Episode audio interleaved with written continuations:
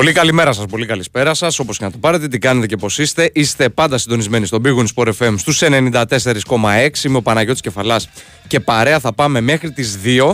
Στην ε, ρύθμιση των ήχων και των μουσικών επιλογών, στην όμορφη παρέα μας είναι ο Κυριάκος Σταθερόπουλος, ενώ στην οργάνωση και παραγωγή της εκπομπής η Βαλεντίνα Νικολακοπούλου.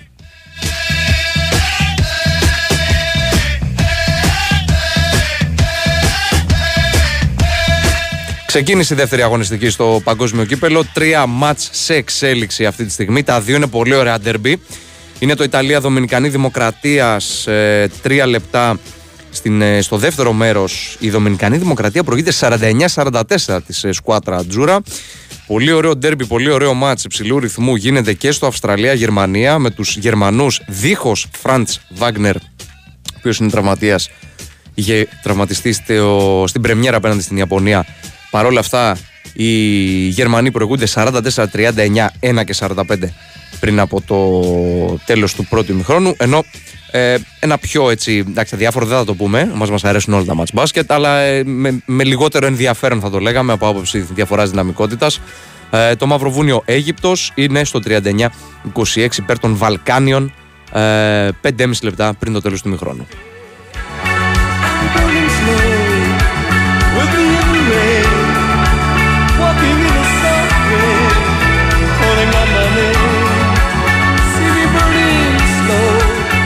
Λοιπόν, ε, πρωτού μπούμε στα μπασκετικά μας περισσότερο, εγώ να σας πω ότι ε, η ΠαΕ Παναθηναϊκός προσφέρει 50 διπλές προσκλήσεις για το match revenge στο ΆΚΑ του Παναθηναϊκού με την ε, Μπράγκα την Τρίτη. Εσείς το μόνο που έχετε να κάνετε σε αυτό το δίωρο, μέχρι τις 2 δηλαδή, είναι να στείλετε ε, ονοματεπώνυμο και email στην, ε, στην ενότητα των μηνυμάτων μέσω ίντερνετ. Μπαίνετε στο ειδικό μπανεράκι του www ε, sportpavlefm.gr. Μπαίνετε, δηλώνετε συμμετοχή στον ε, διαγωνισμό, ονοματεπώνυμο και email και ε, αργότερα θα σας σταλεί το email εάν είστε από τους νικητές που θα κερδίσουν τη μία διπλή πρόσκληση από τις 50 ε, που είναι προσφορά της ΠαΕ Παναθηναϊκός.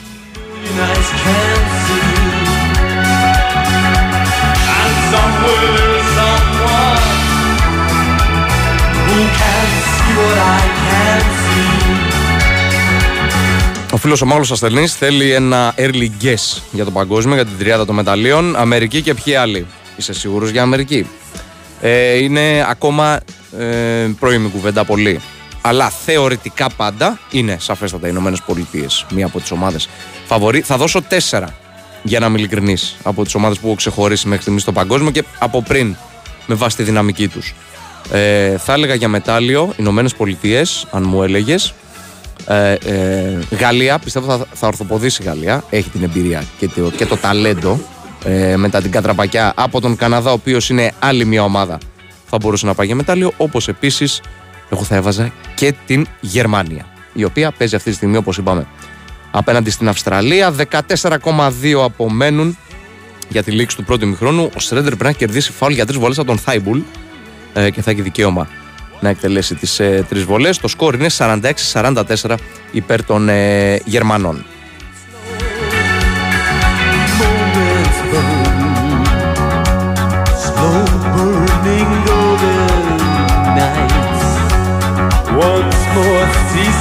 Υπενθυμίζω για την, ε, το διαγωνισμό για τις 50 ε, διπλές προσκλήσεις για το Παναθηναϊκός Μπράγκα που είναι προσφορά της ΠΑΕ Παναθηναϊκός ονοματεπώνυμο και email και ονοματεπώνυμο και το email. Αυτά τα δύο.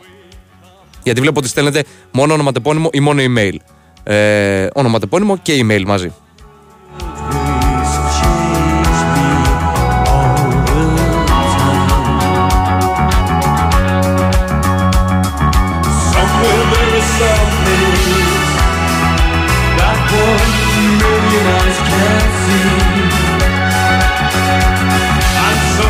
44-52 η Δομινικανή Δημοκρατία βάζει πολύ δύσκολα στην Ιταλία. Είναι 8 πόντους μπροστά.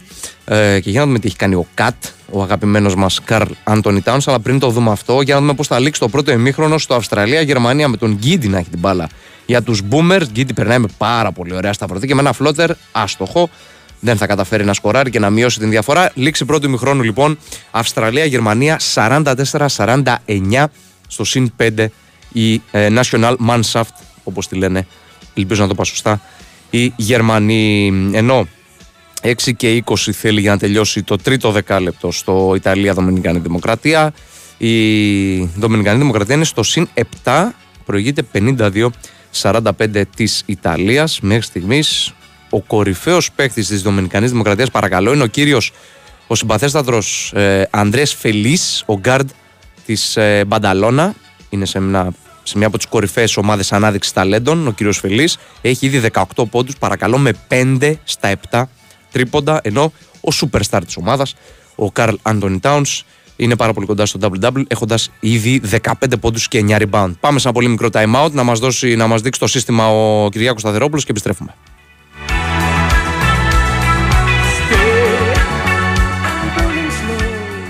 Η Winsport FM 94,6 Τι είμαστε; Οι παίχτες μας σε περισσότερα από 3.000 πρακτορία σε όλη την Ελλάδα. Και τι κάνει το πάμε στοίχημα τόσο ξεχωριστό; Οι ομάδες μας. Οι ομάδες που λατρεύουν το ελληνικό, το ευρωπαϊκό, το λατινοαμερικάνικο ποδόσφαιρο. Οι ομάδες του under και του over.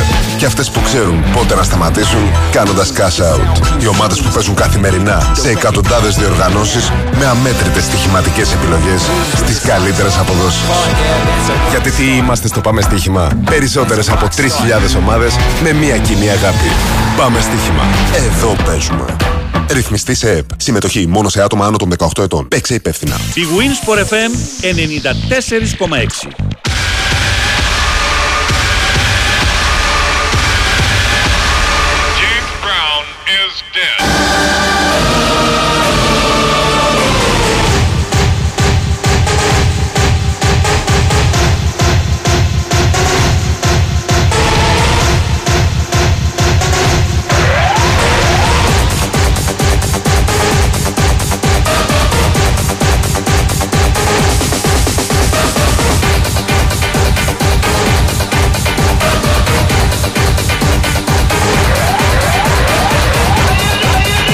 Εδώ μας επιστρέψαμε. Δομινικανή Δημοκρατία είναι εντυπωσιακή μέχρι στιγμής. Στο συν 10 έχει βάλει πολύ δύσκολα στους ε, Ιταλούς, του Τζαμάρκο Ποτσέκο. 55-45 είναι το σκορ 5,5 λεπτά πριν τη λήξη της πρώτης περίοδου και είναι πολύ ενδιαφέρουσα και πολύ όμορφη η ιστορία του προπονητή της Δομινικανής Δημοκρατίας, του κυρίου Νέστορ Γκαρσία. Είναι από τις περιπτώσεις που λένε πώς τα φέρνει η ζωή. Ο Νέστορ Γκαρσία είναι ένας πολύ έμπειρος προπονητής, είναι 58 ετών, Αργεντινός. Κρατήστε το γιατί το λέω ότι είναι Αργεντινός.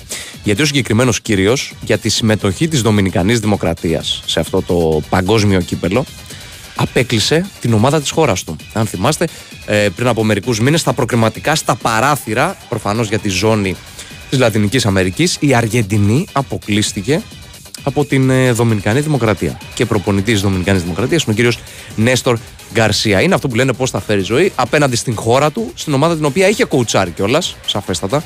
Την εθνική ομάδα της Αργεντινής, ο κύριος Νέστορ Γκαρσία. Πάει να γράψει τώρα ιστορία με την ε, Δομινικανή Δημοκρατία. Και μέχρι στιγμής τα πάει περίφημα. Έχει κερδίσει το πρώτο μάτς, έχει νικήσει το πρώτο μάτς της πρεμιέρας απέναντι στις ε, Φιλιππίνες και τώρα ε, μέχρι στιγμής σε αυτά τα 25 λεπτά απέναντι στην Ιταλία είναι κυρίαρχη η ομάδα του καθώς προηγείται με 12 πόντους 57-45.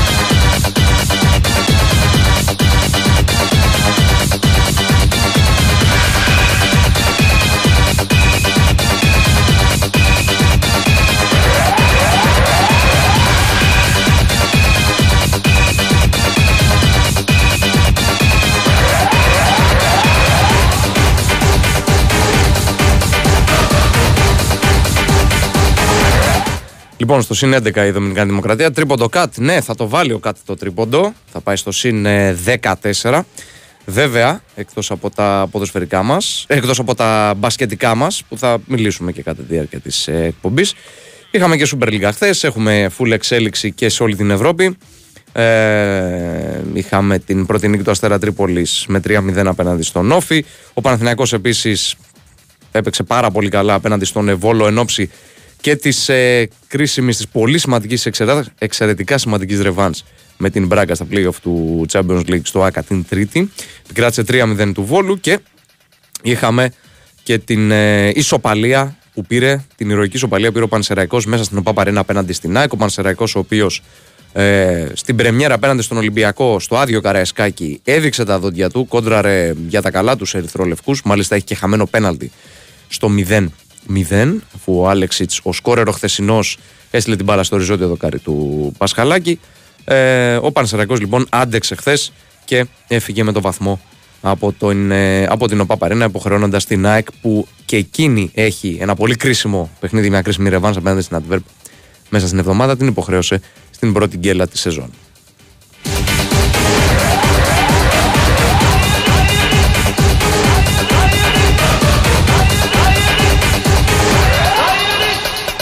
Τώρα όσον αφορά τα ε, υπόλοιπα μάτς τα ποδοσφαιρικά μέσα στην ημέρα από Super League έχουμε 7 και 4 Λαμία Άρης.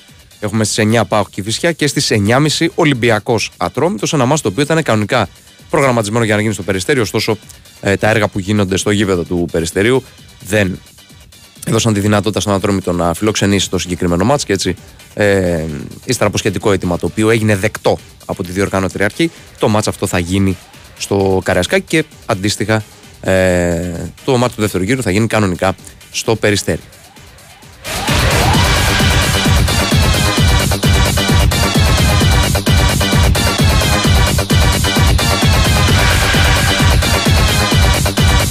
Ένας φίλος λέει ότι του άρεσαν πολύ τα παιχνίδια αυτή τη στιγμή στο παγκόσμιο κύπελο ανάμεσα στην Ιταλία, τη Δομινικανή Δημοκρατία και την Αυστραλία με τη Γερμανία. Θα συμφωνήσω απόλυτα. Και ένας άλλος μας, ε, φίλος μας λέει ότι τα τρικ της Δομινικανής Δημοκρατίας, το τρικ μάλλον λέει είναι απλό. Ε, τραβάει δύο παίκτες ο Towns, σκοράρουν για τρεις. Και όταν δεν σκοράρουν, παίρνουν επιθετικά rebound. Γενικά, μέχρι στιγμής, ε, εντάξει, αν εξαιρέσουμε ότι ο Towns λόγω της φύσης του, λόγω της νοοτροπίας του, επειδή είναι παίκτης NBA, είναι παίκτης star ομάδα του NBA, με ό,τι αυτό συνεπάγεται και καταλαβαίνετε, που θα πάρει κάποιες προσπάθειες που είναι έξω από τα πινακάκια του προπονητή. Παρόλα αυτά, δείχνουν οι Δομινικανοί όντως να τον έχουν εκμεταλλευτεί πάρα πολύ καλά και φυσικά είναι αμφίδρομη αυτή η σχέση γιατί και ο Towns παίζει καταπληκτικά. Ήδη έχει φτάσει στους 18 πόντους, με 10 rebound έχει κάνει ήδη το double-double ο Star των ε, Timberwolves ενώ εξακολουθεί να είναι πρώτος σκόρερ με 6 στα 8 τρίποντα παρακαλώ. Φελής είναι σε καταπληκτική μέρα σήμερα. Ο βραχής όμως Γκάρτς Μπανταλώνα και της Δομινικανής Δημοκρατίας, ο οποίος έχει κάνει τεράστια ζημιά στην Ιταλική άμυνα με 6 στα 8 τρίποντα και 21 πόντους. Από την ε, σκουάτρα Ατζούρα μέχρι στιγμής πρώτος σκόρερ, αλλά όχι τόσο εύστοχος είναι ο Σιμώνε Φοντέκιο, ο NBA της ομάδας με 13, έχει όμως 4 στα 10 σουτ με 1 στα 5 τρίποντα.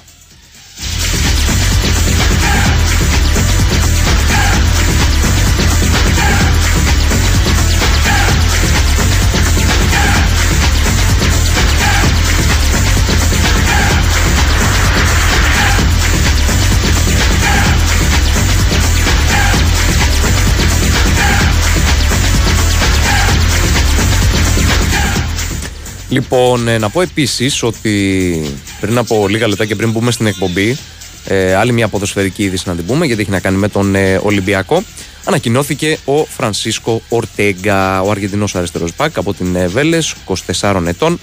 Πριν από λίγα λεπτά, είπε ο Ολυμπιακός, ανακοίνωσε την απόκτηση του Αργεντινού ε, από την ε, Βέλες Σάρλσφιλντ. Ε, πρόκειται ε, για 24χρονο Αργεντινό και ένα deal το οποίο έφτασε λίγο πάνω από τα 4 εκατομμύρια ευρώ σύμφωνα με το ρεπορτάζ πάντα με το ποσοστό μεταπόλησης ε, να έχει βάλει ποσοστό μεταπόληση ομάδα από την Αργεντινή ύψους 10%. Ε, έτσι πλέον ο Ολυμπιακός έχει δύο αριστερά μπακ αυτή τη στιγμή, καθώς είχε ανακοινώσει πριν από μερικές μέρες και τον Ομάρ ε, Ρίτσαρdsον, ενώ τώρα ανακοινώνει και τον Φρανσίσκο Ορτέγκα. Ενώ δεν υπάρχει Ραμόν στο φετινό ρόστερ, καθώς εκείνος ε, ανακοινώθηκε χθες ε, ανακοινώθηκε ο δανεισμός του χθες στην ε, Εσπανιόλ.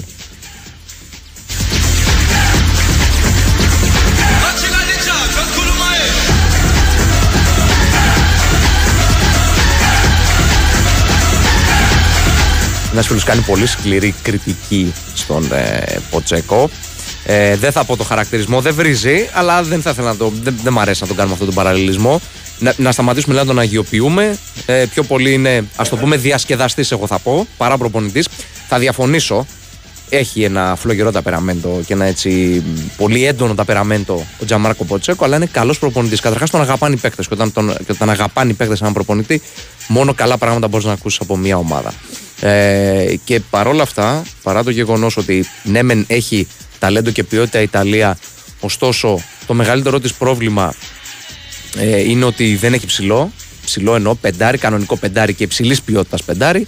Παρ' όλα αυτά ε, ε, έχει δημιουργήσει ένα πολύ καλό σύνολο. Το είδαμε και στο Ευρωμπάσκετ ε, πέρυσι που είχε σοκάρει τους, ε, τους ε, Σέρβους. Τώρα το βλέπουμε και, με, και στο, σε αυτό το παγκόσμιο κύπολο. Γενικά είναι μια, μια πολύ ωραία έκδοση της Ιταλίας και ε, λογικά θα βγάλει και τους παίκτες. Θα δούμε και Σπανιόλο, θα δούμε και Προτσίντα προς το μέλλον. Γενικά έχουν και οι Ιταλοί ε, αρκετό, ε, αρκετή δεξαμενή, μια καλή δεξαμενή παικτών. Αλλά απλά το θέμα είναι ότι οι Ιταλοί έχουν το πρόβλημα ότι δεν μπορούν να βγάλουν ένα πεντάρι ποιοτικό, γιατί και ο Μεν είναι κατά συνθήκη 5, όπως και ο Ρίτσι που παίζει 5 επίσης είναι κατά συνθήκη, τεσσάρια είναι και οι δύο. Ε, είναι όπως έχουμε το πρόβλημα εμείς στο ελληνικό μπάσκετ με το σουτ. Οι Ιταλοί το έχουν το, αυτό το έλλειμμα το μεγάλο στους ε, στους ψηλούς. Δηλαδή έχουν ε, να βγάλουν ψηλό κανονικό πεντάρι και όχι εντάξει πολύ μεγάλης ποιότητας. Αν τον θυμάστε, τον Μάρκο Κουζίν.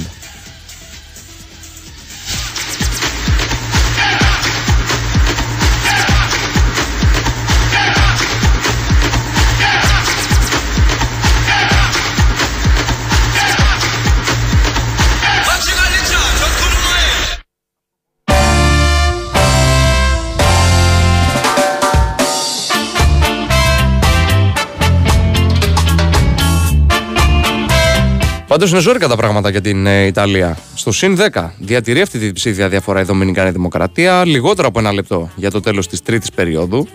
Ε, είναι στο συν 13 μάλιστα, μόλις ε, με τρίποντο. Ε, από τον. Ε, ο, δεν ήταν ο κύριος Φελής πάλι. Αλλή μόνο. Έχει ήδη 6 στα 8. Ήταν ο κύριος ε, Πένια. Το πρώτο του καλάθι κιόλας στο παιχνίδι. Θα στείλει στο συν 13 τη Δομινικάνη Δημοκρατία. Θα απαντήσει ο Ρίτσι; Όχι, δεν θα απαντήσει ο Ρίτσι. Παλεύει για το επιθετικό ο Πολωνάρα.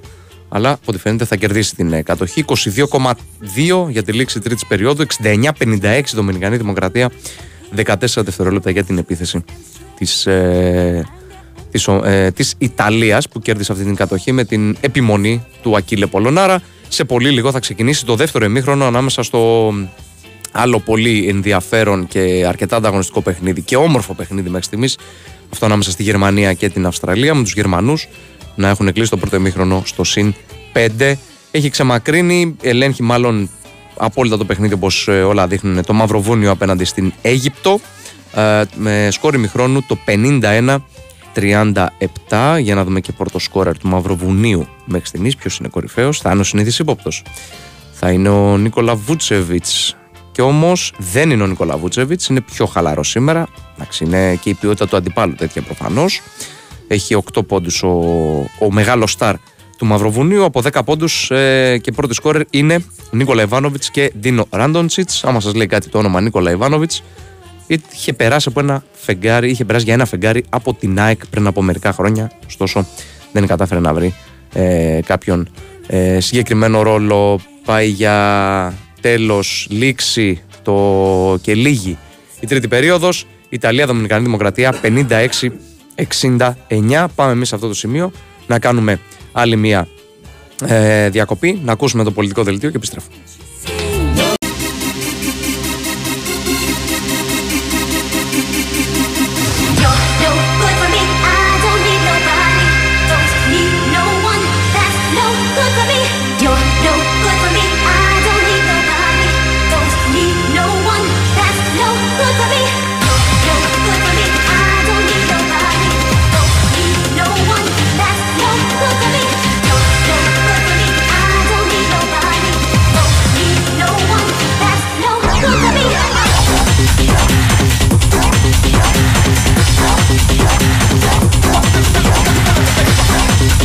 Εδώ μας επιστρέψαμε, αλλά όπως καταλαβαίνετε είναι πολύ δύσκολο να ακούσουμε πρώτη G. Ε, είναι από τους αγαπημένους μας, εμένα και του Κυριάκου Σταθερόπουλου, το καταλάβατε νομίζω ήδη. No good, η κομματάρα αυτή. Μας μεγάλωσε την δεκαετία του 90. No good είναι τα πράγματα για την ε, Ιταλία, καθώς η Δομινικανή Δημοκρατία 5,5 λεπτά πριν από τη λήξη του μάτς είναι στο συν 17. 77-60 προηγείται η Δομινικανή Δημοκρατία της ε, Ιταλίας. Έχει πολύ σοβαρά προβλήματα. Έχει ήδη σε τρομερή μέρα Αντρές Φελής και Κάρλα Αντώνη Τάουνς. Αντρές Φελής με 24 πόντους, 7 στα 9 τρίποντα. Είναι ασταματητός. 15 στα 35 έχουν οι Δομινικανοί με 43% ποσοστό. Ε, δεν ξέρω τώρα, ο Χρήστος Δρομπολής στη Μανίλα αν το βλέπει αυτό το μάτς. Χρήστο, Χαίρετε, χαίρετε. έλα καλώς τον, καλώς τον. Εγώ γυρίζω τώρα επειδή περιμένουμε να φύγουμε σε λίγο να δούμε και τις δηλώσεις στην ελληνική προπόνηση που αρχίζει σε καμιά ωρίτσα, μια μισή και θα έχει και τις δηλώσεις μετά. Παρακολουθώ και λίγο απ' όλα. Τώρα αυτή την ώρα ας πούμε βλέπω το Γερμανία-Αυστραλία. Άλλη ματσάρα κι αυτή. Άλλη ματσάρα. Στον πόντο είναι. Ναι, ναι. Άλλη ματσάρα. Αυτό, αυτό είναι στον πόντο. Αυτό είναι ντέρμπι κορυφής. Νομίζω το καλό σήμερα είναι το βραδινό γιατί είναι μάτσο επιβίωσης το βραδινό. Το βραδινό για σένα, Ε, για μιλάω για σας, το- εμάς είναι το μεσημεριανό. Γαλλία-Λετωνία. βέβαια, βέβαια. Ναι, βέβαια. ναι, το μεσημεριανό. βέβαια. 9 και μισή εδώ, άρα δικά, στη δικιά σας Τέσσερις ε, και μισή. βάλε, βγάλε 5 ώρες, Ναι, ναι. 4 και μισή. να. Εκεί είναι, εκεί είναι όλα τα λεφτά. Γιατί κινδυνεύουν οι Γάλλοι να, να μείνουν εκτός από πάρα πολύ νωρίς. Ναι, θα ήταν Και τεράστια έτσι όπως έκπληξη. πάει το πράγμα, ναι, και έτσι όπως πάει το πράγμα, ε, είτε Γάλλοι είτε Ισπανοί θα μείνουν εκτός προημιτελικών. Αν περάσουν οι Γάλλοι σήμερα τους Ναι. Λετώνους, έτσι, αν νικήσουν. Οι Ιταλοί πάντως Είναι- δυσκολεύονται είναι πάρα πάρα. πολύ. Βέβαια, οι Ιταλοί δεν απειλούνται τόσο πολύ γιατί έχουν νικήσει στο, στο πρώτο μάτι στην Αγγόλα. Η Δομινικανή Δημοκρατία θα περάσει αέρα όμως από ό,τι φαίνεται. Είναι συν 17 Ναι, αυτή ναι, τη στιγμή. σίγουρα. 77-60 το σκορ. Πάντως ζορίζει για τους Ιταλούς ε, για τη συνέχεια περισσότερο αυτή, Μμμ. ήταν, όχι τώρα για αυτή τη φάση. Γιατί μετά σταυρώνουν με τον όμιλο της ε, Σερβίας, που λογικά θα περάσουμε 3 στα 3, έτσι δεν νομίζω να, να γίνει κανένα πρόβλημα εκεί πέρα. Και δεν ξέρω μετά κατά πόσο εύκολο θα είναι οι Ιταλοί να το υπερκαλύψουν αυτό το, το handicap. Δηλαδή τους, τους Σέρβους θα τους ξανακερδίσουν, ε, τους έχουν κάνει πελάτες βέβαια τελευταία, αλλά Ναι. θα τους κερδίσουν και άλλη μια φορά. Ε, Αμφιβάλλω αν μπορούν να το κάνουν άλλη μια φορά. όλα είναι πιθανά. Όλα είναι πιθανά γιατί όπως είπαμε είναι τα τουρνουά αυτά, τα, τα παγκόσμια, τα ευρωμπάσκετ, όλα αυτά με ένα παιχνίδι ή θα, σε, ή θα γίνεις μάγκας ή θα γίνεις το μαύρο προβάτο. Ναι, ναι. Σε ένα παιχνίδι γίνονται όλα. Και, και, ειδικ- και ειδικά εμάς ε, μας συμφέρει αυτό που γίνεται, που κερδίζει η Δομινικανή Δημοκρατία τους, ε, τους Ιταλούς. Δηλαδή εμείς θέλουμε όσο δυνατόν λιγότερες ευρωπαϊκές ομάδες να, να φτάσουν μέχρι την Ε, οκτάδα. βέβαια, ε, βέβαια, Για βέβαια. το σενάριο που εμείς πάμε στους 8, έτσι, πρώτα να κερδίσουμε με το καλό να μπούμε στους 16, έτσι την Τετάρτη τη Νέα Ζηλανδία, το αυριανό δεν το βάζω καν μέσα. Το λες μπαΐ, μπαΐ. Ε, λέω να, να είμαστε υγιείς, να μην πάθουμε τίποτα. να Ναι, ναι, ναι. τα παιδιά γερά, μην μείνουμε και με 10. Ναι. Έτσι. Ε, και ό,τι γίνει και Τετάρτη να δώσουμε μια μεγάλη μάχη με μια σκληροτράχη ομάδα με τη Νέα Ζηλανδία, να κερδίσουμε και μετά να πάμε να δώσουμε δύο τελικούς εκτός συγκλονιστικού απορρόπτου με Λιθουανία και Μαυροβούνιο. Οι Θέλω Νεοζηλανδοί δύο στα δύο, αρκετά όπως καλοί και με να τους Αμερικανού εντωμεταξύ. Για ε, ε, αρκετό Ναι. χρονικό διάστημα. Θα μου πεις είναι και το κίνητρο πολύ μεγαλύτερο να παίζει με τις ΗΠΑ προφανώς και βγάζει και ενέργεια, αλλά. και το κίνητρο Ε. και ταυτόχρονα χωρίς άγχος κιόλας. Μπράβο, Γιατί μπράβο, ε, ναι. αυτά τα παιχνίδια, τα παιδιά αυτά τα διαχειρίζονται πιο εύκολα. Δεν είναι πολύ εμπειρή ομάδα. Όχι. Έχουν αρκετά νεανικούς, νεανικό κορμό, πέρα από κάποιους ας πούμε όπως ο Φώτου και κάνα δυο άλλα παιδιά που έχουν μια μεγαλύτερη εμπειρία. Αλλά δεν ξέρω πώς θα διαχειριστούν την πίεση όταν θα κληθούν να παίξουν ένα παιχνίδι με την Ελλάδα που λογικά, γιατί θα δούμε τι θα κάνουν και αυτοί αύριο με τους, με τους Ιορδάνους, θα τους κερδίσουν και αυτοι. Μμμ. Ε, λογικά θα θέλουν και εκείνοι τη νίκη για να προκριθούν. Εμάς είναι καλό ότι επειδή όχι μόνο κερδίσαμε στο τέλος την Ιορδανία, αλλά την κερδίσαμε και με διαφορά. Το συν Αν 21. μας κάνουν το χάρη αύριο, ναι, αν αύριο μας κάνουν τη χάρη οι Ιορδανοί και κερδίσουν, μπορεί να βολευόμαστε και, και με ήττα ακόμα. Και με χ, Βέβαια, όπως επειδή είναι στο μεταφέρονται- ποδόσφαιρο. Και με χ, ναι. και επειδή μεταφέρονται όμως τα αποτελέσματα στη δεύτερη φάση, καλό θα είναι να μην... Ναι, βέβαια. Όσε ε, περισσότερες νίκες στεκόμαστε μπορούν. μόνο σε αυτό. Ακριβώς. Με δύο νίκες θα είμαστε ε, σε καλή αφετηρία. Απλά θα πρέπει μετά να κάνουμε δύο νίκες στη συνέχεια. Γιατί το Μαυροβούνιο κερδίζει εύκολα την Αίγυπτο. Μμμ. Είναι 14 πόντους το ημίχρονο. Ναι, ναι. Ε, η Λιθουανία προφανώς δεν θα αντιμετωπίσει προβλήματα στη συνέχεια απέναντι στο Μεξικό. Ε, Είναι ναι. τι λέει. ναι. Και οι δυο τους θα παίξουν για την πρωτιά για το ποιος θα πάει με 3 στα 3 στη δεύτερη φάση. Αυτό το μάτι θα γίνει την τρίτη. Έτσι, στον όμιλο με τον οποίο διασταυρωνόμαστε εμείς. Εθνική πάντως Κοιτάμε ψυχολογία τώρα καλή, παρά- ε. Καλή ψυχολογία. Αυτό, αυτό, αυτό, θα, αυτό θα έλεγα. Είναι πολύ καλή ψυχολογία στην ομάδα. Μμμ. Ε, νομίζω ότι ήταν ένα καλό το νοτικό το χθεσινό παιχνίδι. Και ο τρόπος που ήρθε η νική, γιατί ε, ενώ ξεκινήσαμε λίγο μουδιασμένα μετά, λέμε το φέραμε το παιχνίδι στα μέτρα μας, το καθαρίσαμε, ήρθε η αντεπίθεση στο δεύτερο ημίχρονο την τρίτη περίοδο ουσιαστικά των ε, Νέων Ζηλανδών, αλλά η ομάδα έδειξε χαρακτήρα, αντέδρασε, πήρε πράγματα από παίχτες που πρέπει να πάρει πράγματα Μμμ. και μπορεί να δώσουν πράγματα. Και είναι αναγκασμένη Και να πάρει έφτασε πράγματα αυτή γιατί την δεν έχει κι άλλους. Βέβαια, βέβαια. Μμ. Ε, ναι, έτσι όπως έχουν πάει τα πράγματα, ε, Παναγιώτη, θα πρέπει όλοι να, να δώσουν όχι το 100, το 110, 120, 130%. Ναι, μιλάμε για υπέρβαση. Να ανέβουν κανένα δυο, να ανέβουν κανένα δυο θέσεις αρκετοί παίκτες εξ αυτών. Δηλαδή είδαμε χθες σχήματα με Παπα-Νικολάου, με Παπα-Πέτρου, με Θανάση στο, στο 4 ή στο 5. Αμέ. Με τον Παπα-Πέτρου και τον Αμέ. Θανάση σε κάποιες περιπτώσεις. Οπότε αναγκαστικό είναι, δεν, δεν γίνεται διαφορετικά. Έτσι όπως έχουν έρθει τα πράγματα με τις απουσίες, ε, με την απουσία του Μίτογλου, την τελευταία, ε, ε, δεν γίνεται διαφορετικά. Ο Μίτογλου ο οποίος ε, σήμερα το απογευματάκι τώρα πριν από λίγη ώρα έφυγε από την αποστολή και Μμ. ουσιαστικά πετάει σε λίγες ώρες για, για Αθήνα. Έτσι αποχαιρέτησε για τα παιδιά του, ευχαριστή καλή επιτυχία και όλα τα, τα συναφή της. Ένα πολύ όμορφο κλίμα που δείχνει και πόσο δεμένη είναι, είναι η ομάδα. Δηλαδή Ναι. είναι, το, το βασικό πράγμα της ομάδας είναι το δέσιμό της. Έτσι ότι έχει παιδιά τα οποία είναι δεδομένο ότι θα δώσουν ε, ό,τι έχουν και δεν έχουν. Δηλαδή δεν θα μπορέσει να τους κατηγορήσει κανείς γι' αυτό.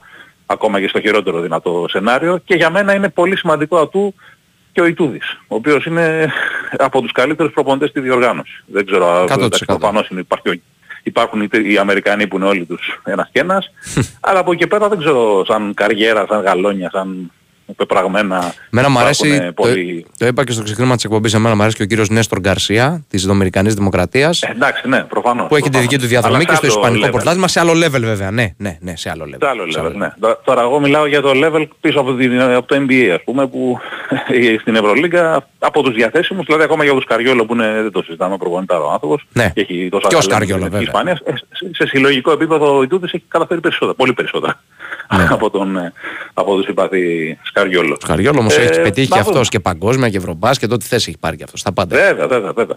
Στο εθνικό επίπεδο δεν το συζητάμε. Ναι, ναι, Ο ναι. Καριόλο είναι ασυναγώνιστος.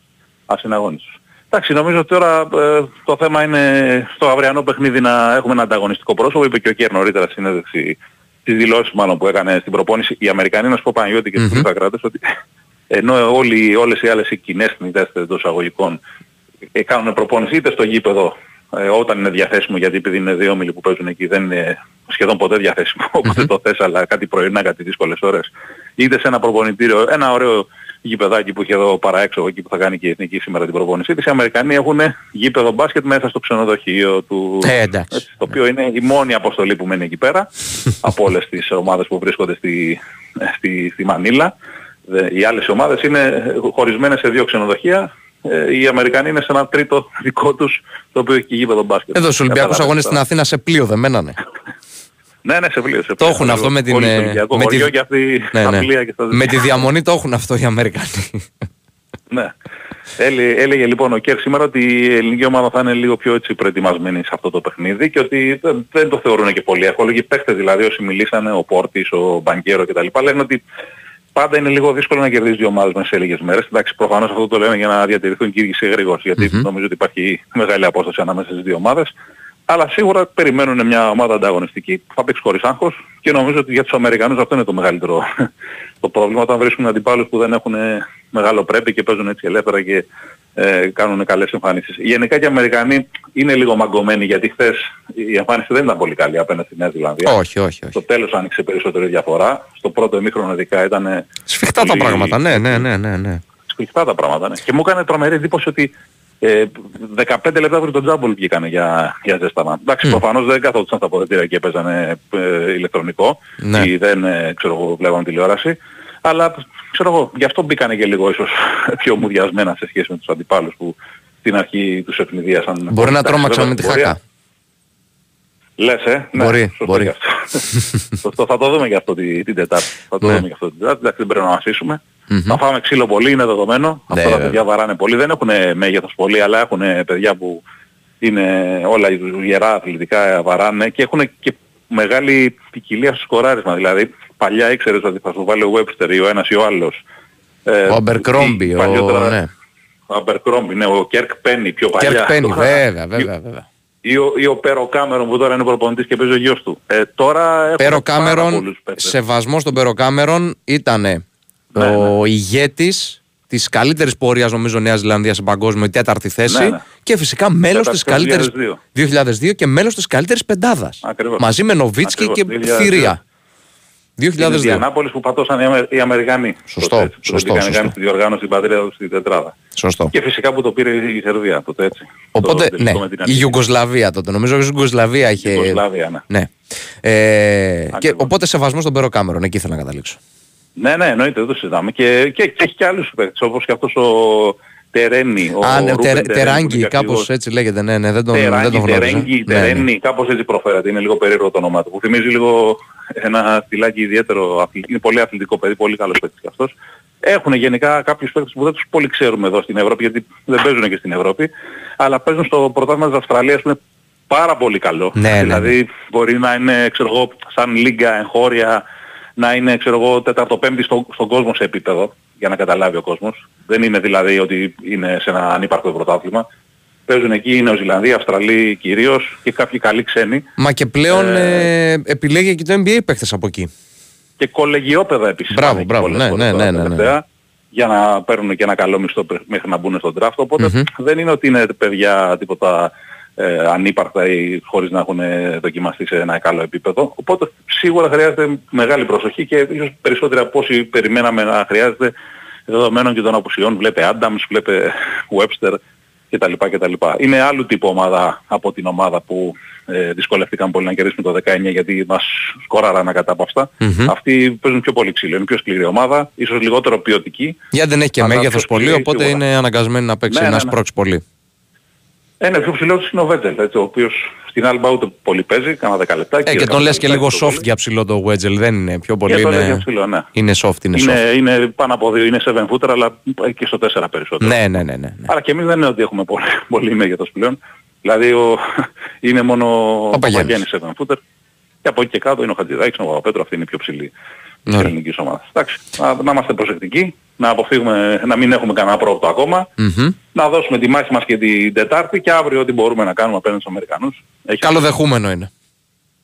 Ακριβώς, ακριβώς. Ωραία. Ωραία, Χρήστο μου, σε ευχαριστούμε. Χαιρετώ, χαιρετώ παιδιά, καλή συνέχεια, θα πούμε και από την προπόνηση μετά. Άντε, άντε, καλό Λοιπόν, απόγευμα, ασφαλώς. καλό απόγευμα στο, στη Μανίλα και στο Χρήστο Ρομπόλη. Εμείς εδώ είναι μία παρά δέκα για μας η ώρα, εκεί είναι πέντε ώρες μετά, άρα μιλάμε για έξι παρά δέκα. No one that's no good for me. You're no good for me. I don't need nobody.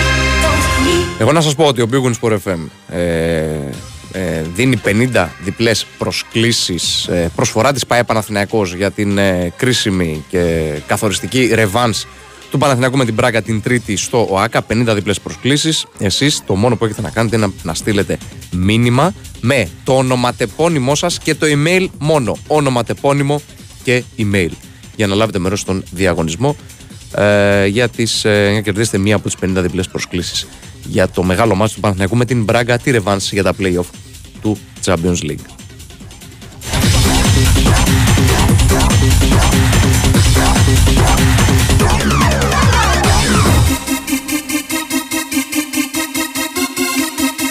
Ο νικητής στο μάτς ανάμεσα στην Ιταλία και τη Δομινικανή Δημοκρατία έχει κρυθεί. Η Δομινικανή Δημοκρατία θα είναι εκτός απρόπτου και το λέμε γιατί απομένει 1,5 λεπτό και οι Δομινικανοί είναι στο συν 12, προηγούνται 83-71 των Ιταλών. Το ντέρμπι συνεχίζεται στο Αυστραλία-Γερμανία. Οι Αυστραλοί έχουν φέρει τούμπα το μάτς, προηγούνται με 4-66-62 των Γερμανών. Θα πούμε πολλά περισσότερα αργότερα για το παγκόσμιο κύπελο, καθώς ε, τώρα θα καλησπερίσουμε σε αυτό το σημείο τον Τάσο Νικολογιάννη για να σχολιάσουμε τα του Παναθηναϊκού και τα χθεσινά απέναντι στον ε, Βόλο με την χορταστική εμφάνιση και την ε, νίκη στο πρωτάθλημα, αλλά και φυσικά αυτά που ακολουθούν τα πολύ σπουδαία απέναντι στην Πράγκα. Καλησπέρα, Τάσο.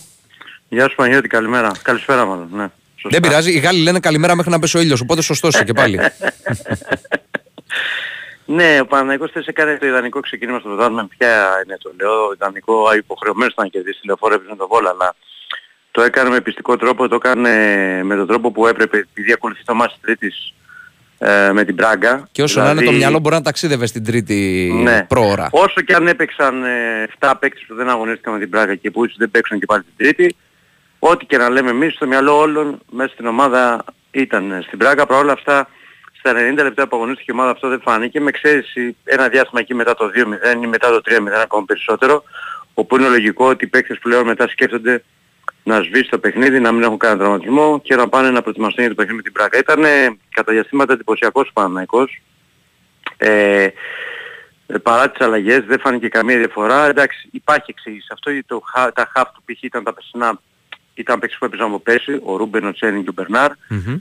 Ο, επίσης ο Παλάσιος δεξιά, ο Ιωαννίδης, ο Βέρμπιτς, δηλαδή ήταν παίκτες οι οποίοι την ξέρουν την ομάδα πολύ καλά, τα ξέρουν αυτά τα παιχνίδια και σίγουρα αυτό βοήθησε στο να έχει μια συνοχή η ομάδα ε, και να κάνει ένα γρήγορο 2-0 με τον Τζέριν ο οποίος έχει μια τρομερή παράδοση κατά του Βολού τρομερή όμως, Ναι. βάζει γκολ και στο πρωτάθλημα και στο κύπελο. Ε, και συνέχεια τον Ιωαννίδη ο οποίος είναι σε δαιμονιώδη φόρμα, αυτή είναι η πραγματικότητα. Ε, είναι αυτό που λέμε ότι χωρίς δόση υπερβολής ότι δεν τους βλέπει τους αντιπάλους με τον Έχει τρόπο τρομερή που τους επίδραση περνά. στο παιχνίδι του Παναθηναϊκού. Είτε Ναι, ναι. πασάροντας, είτε κερδίζοντας κάποιες Ναι, φάσεις ναι, ναι. τιμένε, Ναι. είτε Ναι. σκοράροντας βέβαια. Έτσι Ναι. ακριβώς, έτσι ακριβώς. Έχει τρομερή αυτοεπίθεση, τρομερή, τρομερό πιστεύω, τρομερή ψυχολογία. Χθες σηκώθηκε πολύ ψηλά, ε, σε ένα στημένο από καραστηγμένο κόρνο του Μπερνάρ, κάρφωσε την μπάλα, δεν μπορούσε να τα αποκρούσει τον ματαφύλακας, είχε πολύ, ε, πήγε πολύ δυνατά πάνω του, έκανε το 2-0 και ουσιαστικά εκεί τελείωσε το παιχνίδι και από εκεί και πέρα έκανε μια διαχείριση ο Γιωβάνοβιτς, έβγαλε έξω τον Ρούμπεν και τον Παλάσιο στο ημίχρονο, Μμμ. Έβαλε τον Αράο, έβαλε και τον Αϊτόρ. Ο Αϊτόρ ήταν καλός όσο αγωνίστηκε. Ε, σε κάποια διαστήματα μας θύμισε τον Αϊτόρ. Ε, Προτραυματισμό. στην αρχή της παίξης. Ναι, ναι, προτραυματισμό ακριβώς. Διότι έκανε πολύ καλές ενέργειες. Είχε ένα- μια πολύ καλή κίνηση από δεξιά και ένα σουτ που πήγε δίπλα από το δοκάρι. Θέλει χρόνο ακόμα. Δεν είναι 100% έτοιμος για να πεις ότι τον βάζω συνεχόμενα παιχνίδια από την αρχή, αλλά και από τον πάγκο αν έρχεται σιγά σιγά πιστεύω ότι αυτό θα, θα το δούμε στην, ε, ε, στην πορεία, δηλαδή να ανεβάζει την απόδοσή του. Ε, ε, και μετά ο Παναθηναϊκός, ε, ε, όπως είπα, έκανε μια συντήρηση, μια διαχείριση δυνάμεων. Στο δεύτερο μήχρονο κάποια στιγμή άφησε τον Γκάζι, ενώ έκανε κάποιες ευκαιρίες στην αρχή. Είχε και ο Βόλος με τη δική του ευκαιρία με τον Μωράιτη, αλλά ο Μπρινιόλι δεν δυσκολεύτηκε να αποκρούσει την μπάλα. Ε, και μπήκε ένα γκολ στο τέλος, ε, προς το τέλος από σέτα του Κότσιρα και κεφαλιά του Βέρμπιτς. Ο Βέρμπιτς ο οποίος ήταν εκ των κορυφαίων του Παναθηναϊκού χθες μαζί με τον Μπερνάρ. Καλός ήταν και ο Κότσιρας και φαίνεται ότι ο ανταγωνισμός εκεί στη θέση του δεξιού μπακ οδηγεί την ομάδα στο να μην πάρει άλλο δεξί μπακ γιατί και ο Βαγιανίδης κάνει εξαιρετικά παιχνίδια, έχει καθιερωθεί πλέον και ο Κότσιρας που είδαμε χθες είναι έτοιμος ανά πάση στιγμή να αγωνιστεί και μην ξεχνάμε ότι ο Παναθηναϊκός έχει ε, πλέον ε, δεν έχει πολλούς Έλληνες Ναι. ε, και στη λίστα αυτό δεν είναι καλό να συμβαίνει. Στην Πρέπει να UEFA. δηλώσεις στην UEFA βέβαια. Ακριβώς. Οπότε το να πάρεις ένα δεξί μπακ ξένο για να αγωνίζεται μόνο στην Ελλάδα είναι λίγο υπερβολικό. Τουλάχιστον σε αυτή τη φάση αυτό φαίνεται ότι θα συμβεί.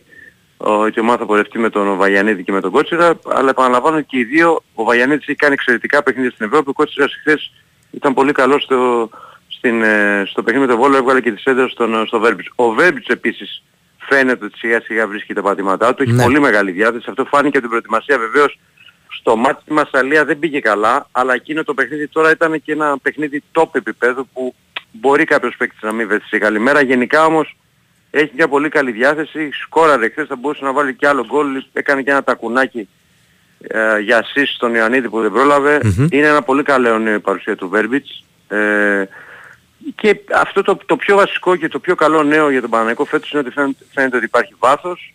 Φαίνεται ότι αλλάζουν 7 παίκτες από μια, ένα παιχνίδι σε άλλο και δεν φαίνεται διαφορά. Μμμ. Ε, και φαίνεται ότι είναι πολύ πιο δημιουργικός. Δηλαδή αυτό που λέγαμε αυτό το καλοκαίρι το Παναγενικό της νέας σεζόν θα είναι πιο δημιουργικός από πέρσι, το βλέπουμε. Κάνει ευκαιρίες, βάζει γκολ. Ε, ο στόχος είναι να μην ε, υπάρχει αυτό το 1-0, το μισό 0 της πέσινης σεζόν. Και νομίζω ότι στα παιχνίδια, τα περισσότερα παιχνίδια μέχρι τώρα έχει φανεί. Έτσι. Πάντως ο Παναθηναϊκός Ε, του Γιωβάνοβιτς από πέρσι ειδικά βγάζει υγεία, βγάζει μ, Ναι, ε, ναι. δημιουργία τρομερή και έχει ένα τρομερό δέσιμο με τον κόσμο και ήθελα να καταλήξω γιατί εμένα μου κάνει τρομερή εντύπωση και η υποδοχή στο Ναι. Αυτό θα έλεγα σπόρα. και εγώ, με πρόλαβες. Παναγιώτη. Ναι. Εγώ θέλω να πω εδώ κάτι, συγγνώμη που σε διακόψα, αλλά επειδή Όχι, κατάλαβα... όχι, τι όχι. θα Αυτό, πεις. αυτό θέλω να σου πω γιατί εσύ το ζήσεις μέσα στο γήπεδο δηλαδή. Εγώ άλλο θα να πω το βλέπω κάτι. εγώ από την τηλεόραση Ο και άλλο εσύ μέσα κόσμος στο του γήπεδο. Παναθηναϊκού- Ο κόσμος του Παναγενικού χθες που βρέθηκε στη λεωφόρο δίδαξε σε όλους τι σημαίνει στηρίζω την ομάδα μου. Ναι, ακριβώς. Στηρίζω την ομάδα μου σημαίνει ένας παίκτης που είναι κάτω, και τη στιγμή είναι κάτω, σπόρα με την ευκαιρία που έχασε, το φέρει βαρέως με την ευκαιρία που έχασε Μμμ. στην Μπράγκα. Ε, δεν, ε, δεν, εξ- δεν, κάνεις, δεν τον βοηθάς ούτε όταν τον αποδοκιμάζεις, δεν το συζητάω να τον βρίζεις και να πάμε σε χιδιά σχόλια και αυτά καν, ούτε καν τα αναφέρω. Θεωρούμε ότι είναι απανθρωπιά για μένα αυτό θεωρώ ότι είναι. Αλλά ούτε καν να τον αποδοκιμάζεις. Μπορεί να τον βοηθήσεις μόνο να τον χειροκροτήσεις, αν τον, ε, αν τον τονώσεις ψυχολογικά. Ε, και αυτό έγινε χθες και από το ζέσταμα, όταν βγήκε έξω πριν αρχίσει το παιχνίδι, όπου άκουσε ρυθμικά το, το, τα παιδιά κάτω στη θύρα 11 και στη συνέχεια έγινε αυτό όταν σηκώθηκε για ζέσταμα από όλο το γήπεδο. Είναι κάτι το οποίο ειλικρινά δεν το έχω δει πολλές φορές. μου κάνει τρομερή εντύπωση και δείχνει αυτό που ακριβώς είπες Παναγιώτη, το δέσμο. Το της δέσμο του ομάδας με κόσμου, τον ναι, ναι, ναι, ναι, είναι τρομερό. Πρόσεξε, πρόσεξε. Για να ξεκολλήσουν κάποια θέματα. Φυσικά και ο καθένας μπορεί να έχει την άποψή του για τον οποιοδήποτε παίκτη. Μπορεί να θεωρεί ότι δεν κάνει, μπορεί να θεωρεί ότι είναι λίγος, μπορεί να θεωρεί ότι θέλει κάτι με καλύτερο θέση του. Δεν την κάνουμε αυτή την κουβέντα. Μμμ. Η κουβέντα που κάνουμε είναι ότι όταν ο παίκτης είναι στο γήπεδο, ε, τον βοηθάς μόνο και, είναι και, και δεν είναι καλά ψυχολογικά, τον βοηθάς μόνο όταν το χειροκροτάς. Μμμ. Δεν Συμφωνώ τον βοηθάς απόλυτα. με τις αποδοκιμασίες. Και νομίζω ότι ο κόσμος του Πανικού χθες το δίδαξε αυτό και πρέπει και εμείς κάπου να καταλάβουμε ότι ο κόσμος των ομάδων γενικά, θα σου πω για τον κόσμο του Παναθηναϊκού, το 99% δεν είναι αυτός που είναι στα social media που κάθεται πάνω από ένα πληκτρολόγιο βρίζει τον οποιονδήποτε και λέει κατάρρες και όλα αυτά. Αυτό Συμφωνώ είναι το 1%. απόλυτα. Συμφωνώ απόλυτα σε αυτό που λες. Αυτό είναι το 1% και σε αυτός δεν πρέπει να εμείς να δίνουμε σημασία. Αυτή είναι η άποψή μου. Συμφωνώ απόλυτα. Σημασία και πολλά μπράβο πρέπει να δίνουμε σε αυτούς που έκαναν αυτό εχθές. Γιατί για μένα, για, αν θες από εκεί θα ξεκίναγα, αλλά ας το πω πιο μετά, για μένα το, κο- το γεγονός της ημέρας εχθές ήταν αυτό. Η αντίδραση των φίλων του Παναναϊκού στο θέμα, του, στο θέμα της ψυχολογίας ε, του σπόρα. Νομίζω ότι ήταν το καλύτερο νέο και δείχνει ε, το πόσο στηρίζει αυτός ο κόσμος αυτή την ομάδα. Και είναι πάρα πάρα πάρα πολύ σημαντικό εν ώψη της ε, συνέχειας. Τώρα σήμερα προπόνηση, Μμμ. το απόγευμα. Μμμ. Δεν φαίνεται να υπάρχουν προβλήματα από χθες. Ναι. Σίγουρα θα γίνουν οι αλλαγές. Πιστεύω θα πάμε με την 11 του αγώνα στην Πράγκα Μμ. ε, με μια σημείωση ότι μπορεί να παίξει ο Ιωαννίδης δηλαδή του σπόρ, θα το δούμε αυτό. Ναι. Οι άλλοι νομίζω θα είναι αυτοί που έπαιξαν ε, στην Πράγκα. Τα εισιτήρια εξαντλούνται. Μμμ. Πιστεύω μέχρι αύριο θα έχουμε sold out, να έχουμε μείνει 3.000, κάπου εκεί έχουμε μείνει 4. Οπότε, Αλλά πρέπει, πρέπει όσοι θέλουν να πάνε στο εισιτήριο να, προ, να τρέξουν να προλάβουν γιατί θα φύγουν τα εισιτήρια. Φεύγουν δηλαδή δεν, μέχρι αύριο μπορεί να μην βρίσκουν και έχουν μείνει λίγα στο διαδίκτυο ε, και θα είναι μια ατμόσφαιρα η οποία θα είναι μοναδική, θα μας πάει πολλά χρόνια πίσω. Α, και αυτό από εκεί πήγα να πέρα- πω, ναι. ναι. και από εκεί και πέρα ξέρεις Παναγιώτη είναι ένα παιχνίδι πάρα πάρα πολύ δύσκολο. Εγώ επιμένω και λέω ότι φαβορεί είναι η Μπράγκα. Μμμ. Έχει κερδίσει στο Ε, πρώτο με, μάτι το, και με είναι- το σκορ που έχεις, σαφέστατα έχει το πλεονέκτημα. Ακριβώς, 2-1. ακριβώς. Παναγιακός καλείται να κάνει ανατροπή. Αλλά νομίζω ότι ο κόσμος του Παναγικού θέλει την ομάδα. Φυσικά και θέλει να βλέπει την ομάδα, να δει την ομάδα του και στο μέλος του Champions League, αλλά από εκεί και πέρα θέλει να δει την ομάδα του να, να τα δώσει όλα. Να παλεύει και να τα Πιστεύω δίνει ότι- όλα. Μπράβο, να τα δώσει όλα και από εκεί και πέρα ε, ανάλογα με το αποτέλεσμα θα δούμε το, τι- το που θα συνεχίσει ο Παναγικός. Η ουσία είναι ότι έχει φτάσει σε ένα βήμα πριν από κάτι που αν το συζητάγαμε στην αρχή του καλοκαιριού δεν θα το πιστεύαμε. Ειδικά όταν μάθαμε την κλήρωση με τη Μασέη, Μμμ.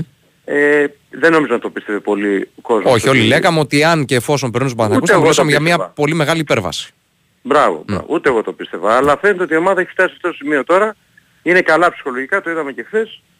Ε, και να δούμε την Τρίτη το, το βράδυ στο ΆΚΑ που έτσι κι αλλιώς θα είναι μια γιορτή εννοώ με την παρουσία του κόσμου, με όλα είδη και ας ελπίσουμε να πάνε όλα καλά στη διάρκεια του παιχνιδιού και να, και να ολοκληρωθεί. Ωραία. Τάσο μου, σε ευχαριστούμε πολύ. Έγινε για χαρά. Καλό μεσημέρι. Γεια. Γεια στον ε, Τάσο Νικολογιάννη. Καλό μεσημέρι. Ακούσαμε τα τελευταία νέα του Παναθηναϊκού. Ο Παναθηναϊκός ο οποίος νίκησε εύκολα χθες και με ωραία εμφάνιση και με καλή εμφάνιση τον Βόλο. 3-0 και πλέον προετοιμάζεται για το μάτς της χρονιάς μέχρι το επόμενο βέβαια. Αυτό τη ρεβάνς ανάμεσα με κόντρα στην Μπράγκα την Τρίτη στο όπως όλα δείχνουν κατάμεστο ΑΚΑ. Λοιπόν, πριν πάμε για τη διακοπή να πω γρήγορα Δομινικανή Δημοκρατία, Ιταλία, Ιταλία Δομινικανή Δημοκρατία 82-87. 17 δευτερόλεπτα πριν από τη λήξη και 6 και 54 πριν από τη λήξη οι Γερμανοί προηγούνται 74-69 της Αυστραλίας. Διακοπή δελτίο και επιστρέφουμε με τη δεύτερη ώρα.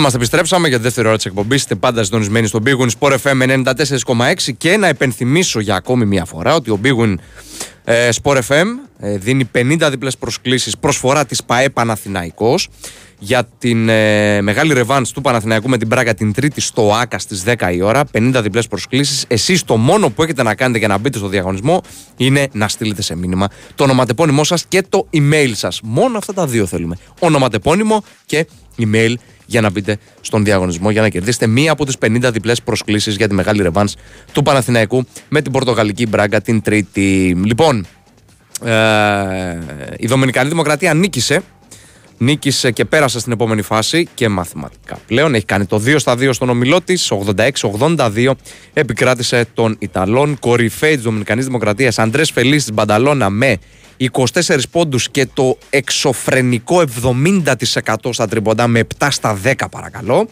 Ενώ εξίσου καταπληκτικός ήταν και ο star του NBA, ο Καρλ Άντωνι Towns, ο star των Timberwolves με 24 πόντους και 11 rebound.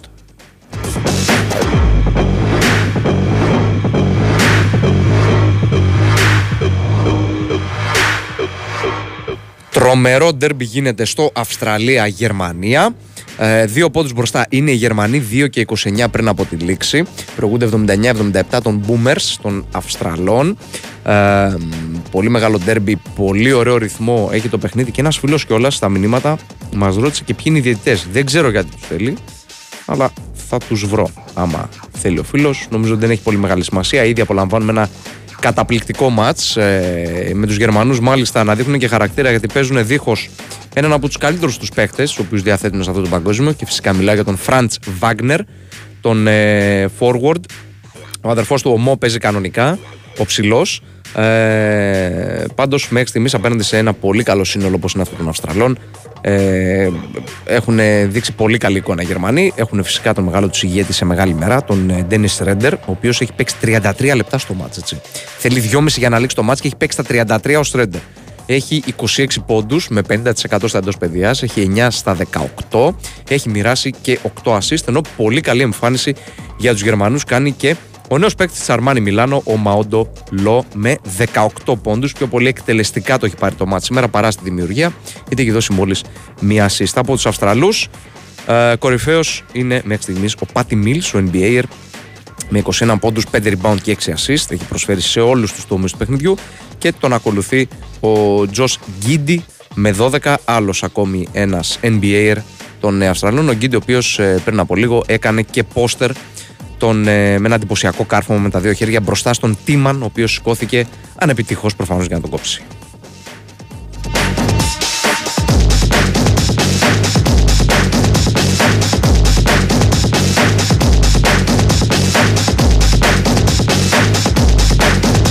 Ένας φίλος στέκεται στις διαιτικές αποφάσεις ε, στην, ε, στο μάτι της Ιταλίας με την ε, Δομενικάνη Δημοκρατία. Θεωρεί ότι μ, δεν σφύριξαν σωστά οι διαιτητές και γενικά θα έχουν οι Ιταλοί παράπονα και είχαν παράπονα οι Ιταλοί. Άλλωστε αποβλήθηκε και ο Ποτσέκο. Θα μου πείτε, δεν θέλει και πολύ μεγάλη προσπάθεια να αποβληθεί ο Ποτσέκο αν δει ένα-δύο φαλτσοσφυρίγματα. Ε, πράγματι όμως αυτό που βλέπαμε συνεχώς ήταν πολλά παράπονα των Ιταλών από την ε, διαιτησία όπου ήταν ε, το διαιτητικό τρίο στο Ιταλία Δομινικανή Δημοκρατία ο Γιώργος Προυσανίδης, ο Λουίς Καστίγιο Ισπανός και ο Γκάτης Σάλινς από την ε, Λετωνία. Α, ήθελε είπαμε ο φίλος την ε, διαιτητική τριάδα στο Αυστραλία-Γερμανία και να τους τους πούμε είναι ο Καναδός ο Μάθιου Κάλιο, ο Αμερικανός η Αμερικανίδα μάλλον, Μπλάνκα Μπέρνς, Μπλάνκα Μπέρνς και ο Μεξικανός ο Ομάρ Μπερμούντες. Αυτοί είναι οι τρεις διαιτητές του Αυστραλία-Γερμανία, δεν ξέρω γιατί τους τελειοφίλους, εμείς τους βρήκαμε. Είναι ματσάρα πάντως 79-79, 1-51 πριν από την ε, λήξη. Εδώ κρίνεται η πρωτιά του ομίλου. Ε, ενώ στο άλλο μάτς δεν έχουμε πολύ ασχοληθεί όπως καταλαβαίνετε. Εντάξει, το Μαυροβούνιο προφανώς από νωρίς έχει τον απόλυτο έλεγχο απέναντι σε μια αδύναμη ομάδα όπως είναι η Αίγυπτος. Ε, με το σκορ να είναι στο 79-64. Εκεί έχει ακόμη ψωμάκι το μάτς. Θέλει 7 λεπτά και 10 δευτερόλεπτα για τη λήξη.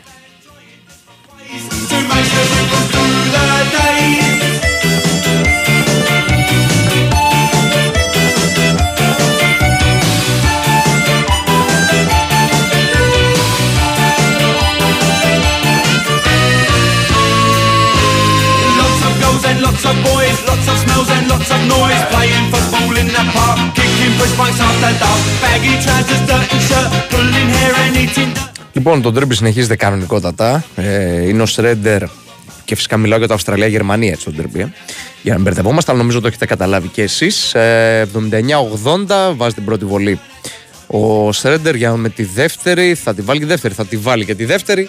Θα στείλει τη Γερμανία στο καλάθι μπροστά. 81-79. Θα πούμε περισσότερα μετά από το time out. Η Winsport FM 94,6. Μάθε τι παίζει με την Big Win. Και σήμερα η Big Win σε βάζει στα γήπεδα της Ελλάδας και σου κάνει πάσα στους σημαντικότερους αγώνες της ημέρας. Η δεύτερη στροφή του πρωταθλήματος ολοκληρώνεται στον Big Win Sport FM 94,6 με ακόμη τρία παιχνίδια που υπόσχονται μεγάλες συγκινήσεις. Στις 9.30 ξεχωρίζει η αναμέτρηση του Ολυμπιακού με τον Ατρόμητο στο Γιώργιος Καραϊσκάκης, ενώ 30 λεπτά νωρίτερα ο ΠΑΟΚ υποδέχεται στην Τούμπα τη νεοφώτιστη Κηφισιά. Το πρόγραμμα της ημέρας ανοίγει με ακόμη ένα σημαντικό μάτς, καθώς η Λαμία φιλοξενεί στις 7 και 4 τον Άρη. Μετά το σφύριγμα της λήξης, η δράση μεταφέρεται στο στούντιο για τον απόϊχο όλων των αγώνων, δηλώσεις, αναλύσεις, αλλά και ανοιχτά μικρόφωνα για τους ακροατές. Όλα αυτά εδώ, στον Big Win Sport FM 94,6. Αυτοί ήταν οι μεγαλύτεροι αγώνες της ημέρας. Χορηγία ενότητας Big Win. Επιτρέπεται σε άνω των 21. Παίξε υπεύθυνα.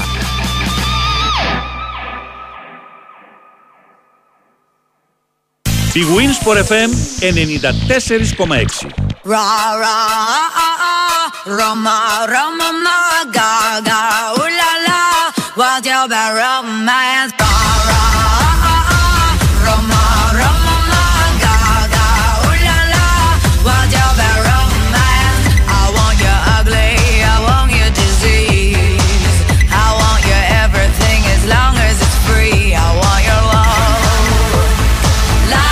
Εδώ είμαστε, επιστρέψαμε και παρά το μεγάλο κίνητρο που μας δίνει ο φίλος να ξαμολυθούμε στους δρόμους της Αθήνας, να αφήσουμε το στούντιο και την εκπομπή και να πάμε να τη βρούμε. Ε, Εμείς συνεχίζουμε θα, και θα συνεχίσουμε εδώ μέχρι τις 2 γιατί μας έχει στείλει ο φίλος την πληροφορία ότι στην Αθήνα είναι η Μάργκορ Τρόμπι. Σπεύσατε όσοι είστε εδώ στην πρωτεύουσα. Ε, κάντε τις βόλτες σας, πας και δείτε την ε, γνωστή ηθοποιό, χολιγουντιανή ηθοποιό, τη Μάργκορ Τρόμπι, η οποία, αν δεν κάνω λάθος, ήταν και στη Φολέγανδρο πριν από μερικές ημέρες. Αυτά όσον είναι τώρα τις ε, πληροφορίες για τη showbiz. Εμείς θα συνεχίσουμε με το αγαπημένο μας ε, μπασκετάκι, όσο και αν μας έχει πάρει λίγο το μυαλό η παρουσία της Μάργκορ Τρόμπι στην ε, χώρα μας και στην ε, πρωτεύουσα, στην Αθήνα. Σύμφωνα πάντα με τις πληροφορίες του φίλου, δεν έχω δει φωτογραφία, οπότε δεν μπορώ να επιβεβαιώσω κάτι τέτοιο. Ε, έχουμε ε, ένα instant replay στο Αυστραλία-Γερμανία. Το σκορ είναι στην ισοπαλία 81-81, ένα λεπτό πριν από την ε, λήξη. Έχει ζητήσει challenge ο κύριος Χέρμπερτ για να αναβαθμίσει ή όχι ένα φάουλ το οποίο έχουν κερδίσει οι Γερμανοί. Πρέπει να το έχουν κερδίσει οι Γερμανοί. Νομίζω, γιατί δεν πρόλαβα να δω για να είμαι ειλικρινής. Ε, ναι, έχουν κερδίσει οι Γερμανοί ένα φάουλ με τον Μαόντολο. Δεν έχουν συμπληρώσει οι Αυστραλοί, οπότε έχουμε επαναφορά για τους ε, Γερμανούς. Ο κύριος Γκόρντον Χέρμπερτ ήθελε την αναβάθμιση, ήθελε το αντιαθλητικό. Κάτι τέτοιο δεν επιβεβαιώθηκε από το βίντεο challenge το οποίο εξέτασαν οι, ε, οι διαιτητές. Το παιχνίδι ξεκίνησε με τον Σρέντερ στην επίθεση για τους Γερμανούς. Θα οργανώσει, αλλά δεν χρειάζεται να οργανώσει και να δημιουργήσει. Θα μπει μόνος του. Ε, θα αφήσει την τούρτα που λένε γιατί θα πιάσει την ε, μπάλα με το ένα χέρι και θα φτάσει στο Λεϊά από 83-81 ένα καλά το οποίο πανηγύρισε ο θρύλος, ο θρηλυκός, ο σπουδαίος, ο μύθος, ο Ντυρκ Νοβίτσκι ο οποίος σαφέστατα παρακολουθεί την ε, ομάδα, της, ε, το αντιπροσωπευτικό συγκρότημα της χώρας του. Τώρα έχουμε ένα φάουλ πάνω στον Κίντι και είναι και βολές γιατί έχει συμπληρώσει τα πέντε ομαδικά. Η Γερμανία προηγεί το 83-81. Ο Τάις δεν το δέχεται το φάουλ το οποίο έχει κερδίσει ο Αυστραλό Forward. Διαμαρτύρεται του διαιτητές, ήπια βέβαια.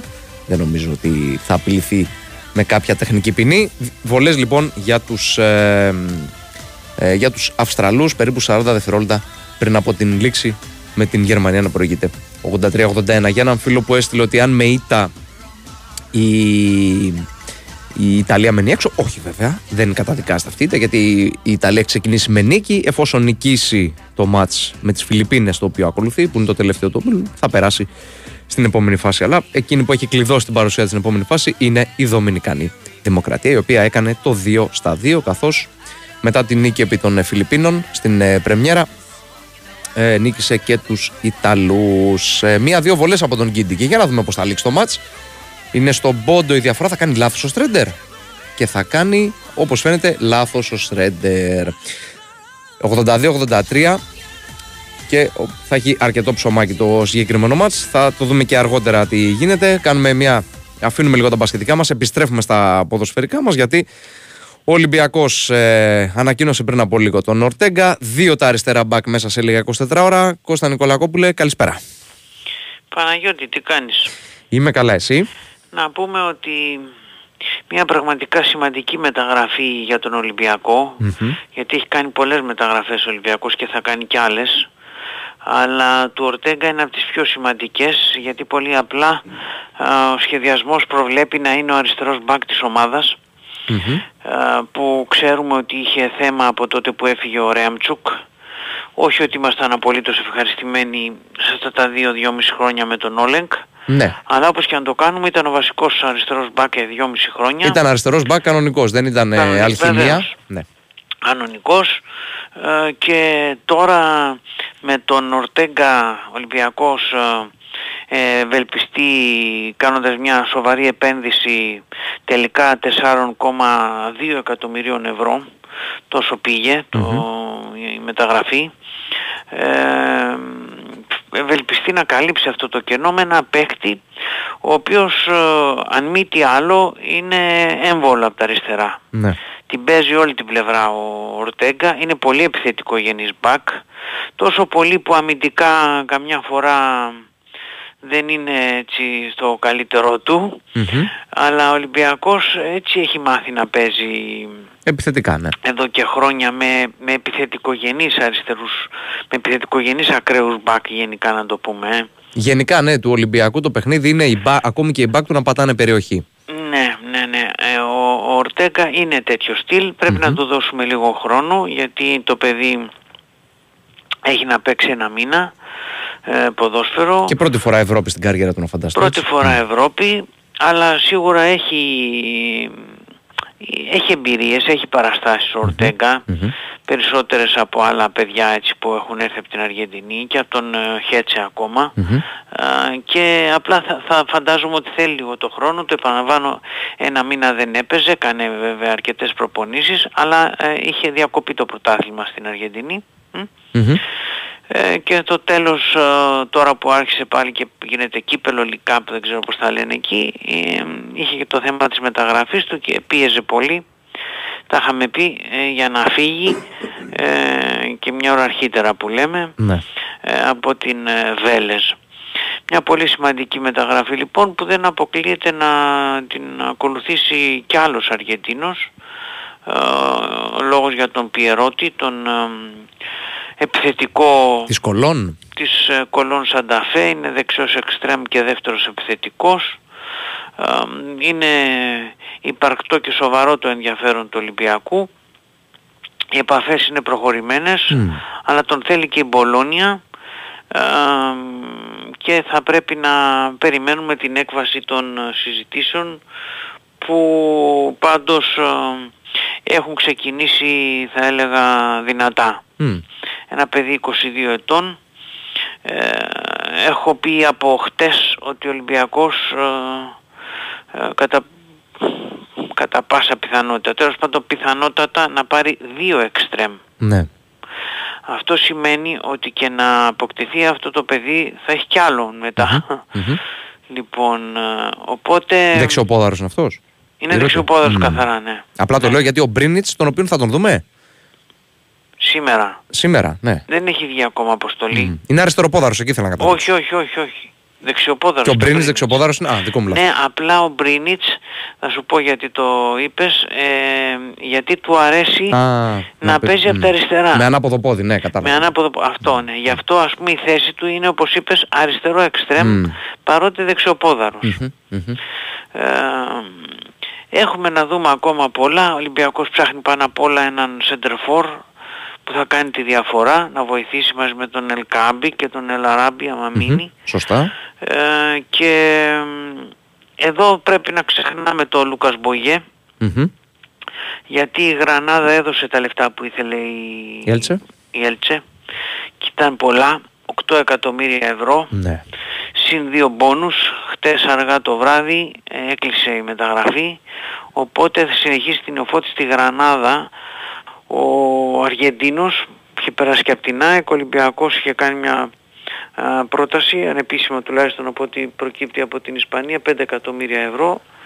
Δεν τα λες λίγα λεφτά για παίχτη 28 ετών. Όχι βέβαια. Αλλά α, στην Ισπανία είναι άλλα τα μεγέθη και είδαμε πως μια νεοφώτιστη ομάδα δίνει 8 συν 2 εκατομμύρια ευρώ ε, για έναν επιθετικό. Ε. Ναι. Ε. Α, βεβαίως ε, σήμερα το θέμα της ημέρας για τον Ολυμπιακό είναι το παιχνίδι, πάντα αγωνιστικά είναι τα πιο σοβαρά θέματα. Ε, ο Ολυμπιακός θέλει να συνεχίσει νικηφόρα, ε, θέλει να ε, είναι όπως ε, και την Τετάρτη ή δυνατόν σε μεγαλύτερη διάρκεια. Το μάτς με την Τζουκάρισκη που είχε ένα πολύ καλό, ένα καλό πρώτο ημίχρονο και ειδικά ένα πολύ καλό ξεκίνημα 15-20 λεπτά. Όντως. για να πάρει την ε, νίκη ε, θυμάται τι έγινε την περασμένη Κυριακή με τον Πανσεραϊκό στο Καραϊσκάκι που δυσκολεύτηκε αφάνταστα παρότι έπαιζε όλο το μάτς με παίχτη παραπάνω.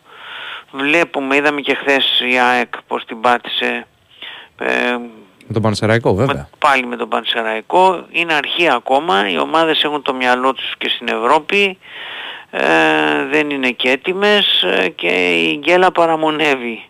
Ο Ολυμπιακός την είχε πατήσει με τον Ατρόμητο πριν δύο χρόνια ακριβώς τέτοια εποχή στο Καρεσκά, είχε φέρει 0-0. Άρα... α, Η διαφορά πάντως είναι ότι απόψε θα έχει κανονικά κόσμο. Γιατί και με τον Πανσεραϊκό μπορεί, δυσκολεύτηκε όντως ο Ολυμπιακός, αλλά ήταν και κλεισμένο το θηρόν το μάτι. Σήμερα θα έχει κανονικά. Σωστά, σωστά, σωστά. σωστά. Άλλη ατμόσφαιρα γενικά Θα στο έχει μάτς. κόσμο βέβαια και τότε είχε με τον Ατρόμητο το 0-0 αλλά τέλος πάντων η ουσία είναι ότι πρέπει ο Ολυμπιακός να είναι πραγματικά καλός για να κερδίσει μια ομάδα που ξέρουμε ότι ε, πάντα ε, με τους μεγάλους δίνει το 100% και, Ναι. πολύ, υπερ- και συχνά, για να μην πω πολύ συχνά, παίρνει και αποτελέσματα. Βέβαια. Και από τον Ολυμπιακό ειδικά αλλά και από τις άλλες μεγάλες ομάδες. Για τις αλλαγές ε, δεν έχουμε ακόμα εικόνα γιατί είχε προπόνηση το πρωί Μμμ. στο Reddit πριν από λίγο τελείωσε. Οπότε αν μάθουμε κάτι Ναι. θα επανέλθουμε αργότερα. Δεν νομίζω ότι θα έχει πολλές αλλαγές γιατί είναι και ο αντίπαλος τέτοιος που θα έλεγα δεν σε παίρνει να κάνεις ένα πολύ μεγάλο rotation. Ε, σίγουρα θα ξεκινήσει ο Ροντινέη που την πέμπτη ήταν Ναι. απόν λόγω τιμωρίας και θα δούμε αν προτιμήσει και κάποιον άλλο παίχτη στη μεσαία γραμμή ενώ τον Σκάρπα ή τον ε, Καρβάλιο ο προπονητής του Ολυμπιακού. Μμ. Στη θέση του; Μμ, Θα δούμε, μμ. θα δούμε, θα δούμε. Τα δύο ονόματα που έχουν προκύψει, ένα Ντενίλσον, ένας Ντενίλσον και ένας ε, Γκαστόν Ερνάντες. Ξέχασα να σε ρωτήσω Ναι, πριν. ναι, για τον ε, Ντενίλσον είναι ένα όνομα που... Γιατί είπαμε για τον Πιερότη, για να μην μπερδεύεται ο κόσμος, το, ε, το είπε στην αρχή για τον Πιερότη, ότι είναι Ναι, ο Πιερότη είναι ένα πιο θέμα- προχωρημένη περίπτωση. ας το Ναι, μια ναι, σοβαρή περίπτωση. πούμε. Ναι. Το για τον Ντενίλσον πρόκειψε από μια είδηση από τη Βραζιλία χθες τη νύχτα, μετά τα μεσάνυχτα ε, και ανέφερε ότι ο Ολυμπιακός, η Βαγιαδολίδ και άλλη μια ομάδα ε, ισπανική, η Λας Πάλμας ενδιαφέρονται για τον νεαρό κεντρικό χαφ, οκτάρο εξάρι είναι. Μμμ. Δεν έχει βεβαιωθεί ακόμη η πληροφορία, αλλά το προφίλ αυτό ε, και η- το ότι ε, ο Κορδόν κοιτάζει την αγορά της Βραζιλίας για τέτοια παιδιά θα έλεγα μας ε, κάνει ότι κάτι μπορεί να υπάρξει αλλά για να είναι προχωρημένο το αποκλείω αυτό μπορώ να σας το πω Μμμ. Μμμ. ε, είναι ένας ε, παίχτης ο οποίος έχει κάνει μια πολύ, καλή, πολύ καλό ξεκίνημα στη φετινή σεζόν με την Κουιάμπα στο Εθνικό Πρωτάθλημα της Βραζιλίας. Ο άλλος ο παίχτης, ο μ, κεντρικός αμυντικός της Σαν Λορέτζο λες, ε. Ε, εκεί, Ναι. εδώ, εδώ προέρχεται, η πληροφορία έρχεται από τον Buenos Aires, Μμμ. ε, ε, ο 25χρονος στόπερ ε, είναι ένας παίχτης που τον είχαμε ακούσει και πριν ένα μήνα για τον Ολυμπιακό. Πριν Φρέιρε. Πριν Προ- αποκτηθεί ο Φρέιρε. Εκεί, εκεί, λίγο εκεί μαζί με τον φρειρε είναι και αυτός αριστεροπόδαρος ε, και ε, αυτό μας ε, κάνει να σκεφτούμε αν υπάρχει όντως αναθέρμανση του ενδιαφέροντος ε, εννοώ για τον ε, Γκαστόν Ερνάντες Ναι, ναι.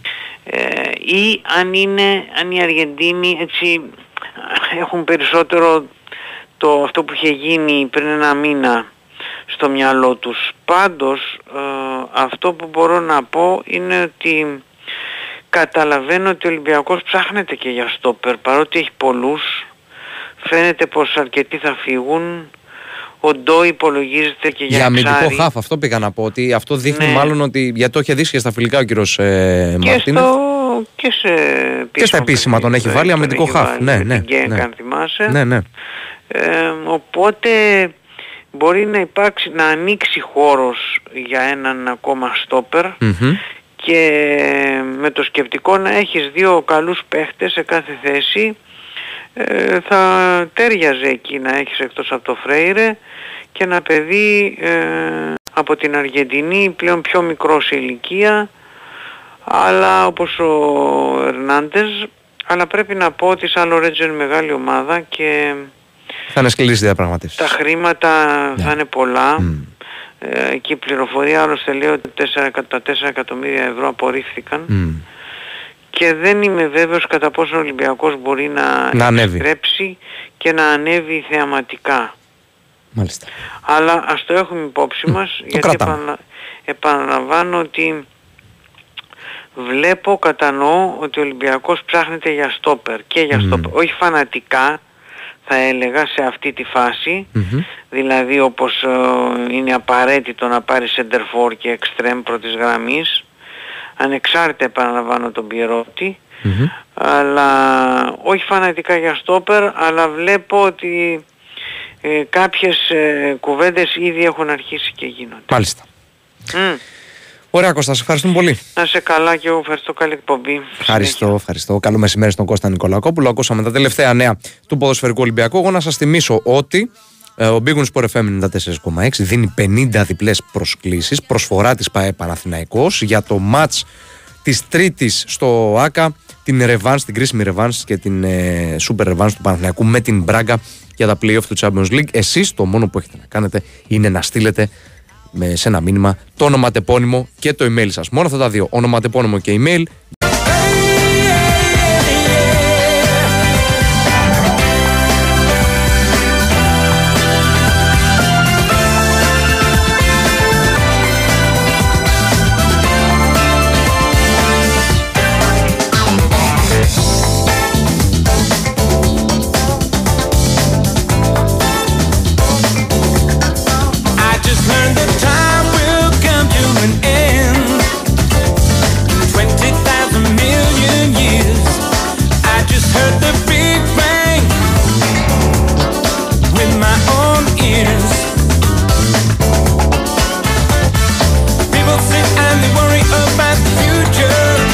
Επιστρέψαμε για το τελευταίο μισάωρο της εκπομπής.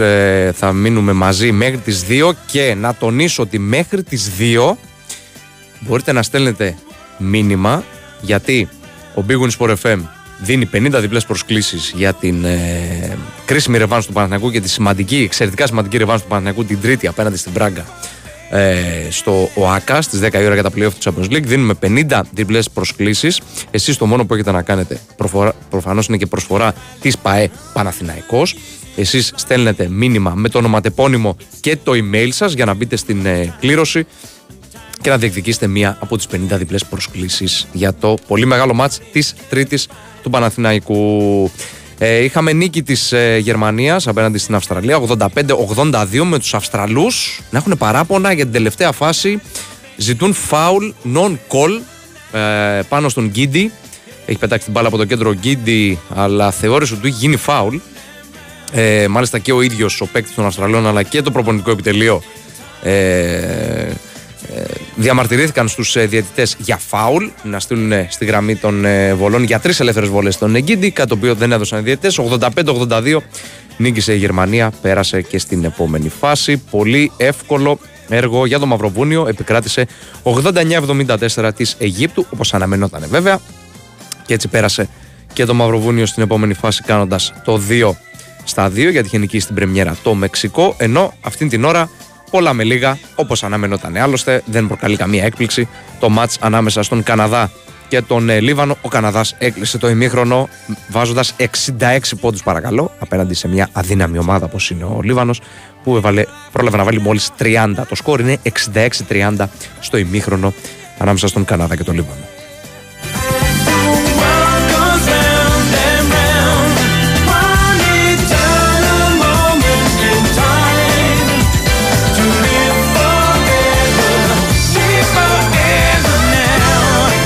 Οπότε για να κάνουμε, ε, να συνοψίσουμε λίγο τι έχουμε δει μέχρι στιγμής σε αυτό το παγκόσμιο κύπελο, στη δεύτερη αγωνιστική των ομίλων. Είδαμε Ιταλία-Δομινικανή Δημοκρατία 82-87. Νίκη για τους Δομινικανούς και πρόκριση στην επόμενη φάση. Νίκη για τη Γερμανία απέναντι στην Αυστραλία δίχως Φραντ Βάγνερ με 85-82 και επίσης πρόκριση. National Manshaft στην επόμενη φάση.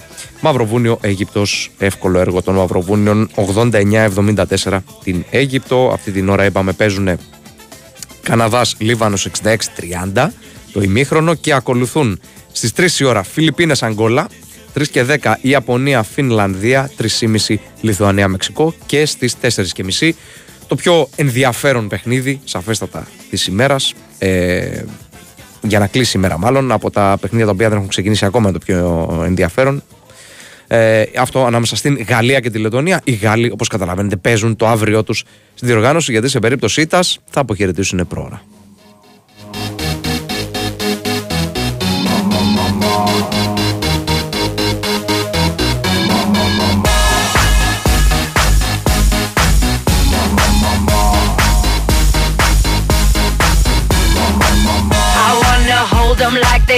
In Texas, please. Fold them, let them hit me, raise it, baby, stay with me. I love it. Love game, intuition, play the cards with spades to start. And after he's been hooked, I'll play the one that's on his heart. Oh, oh, oh, oh, oh, oh. oh. I'll get him hard, show him what I got.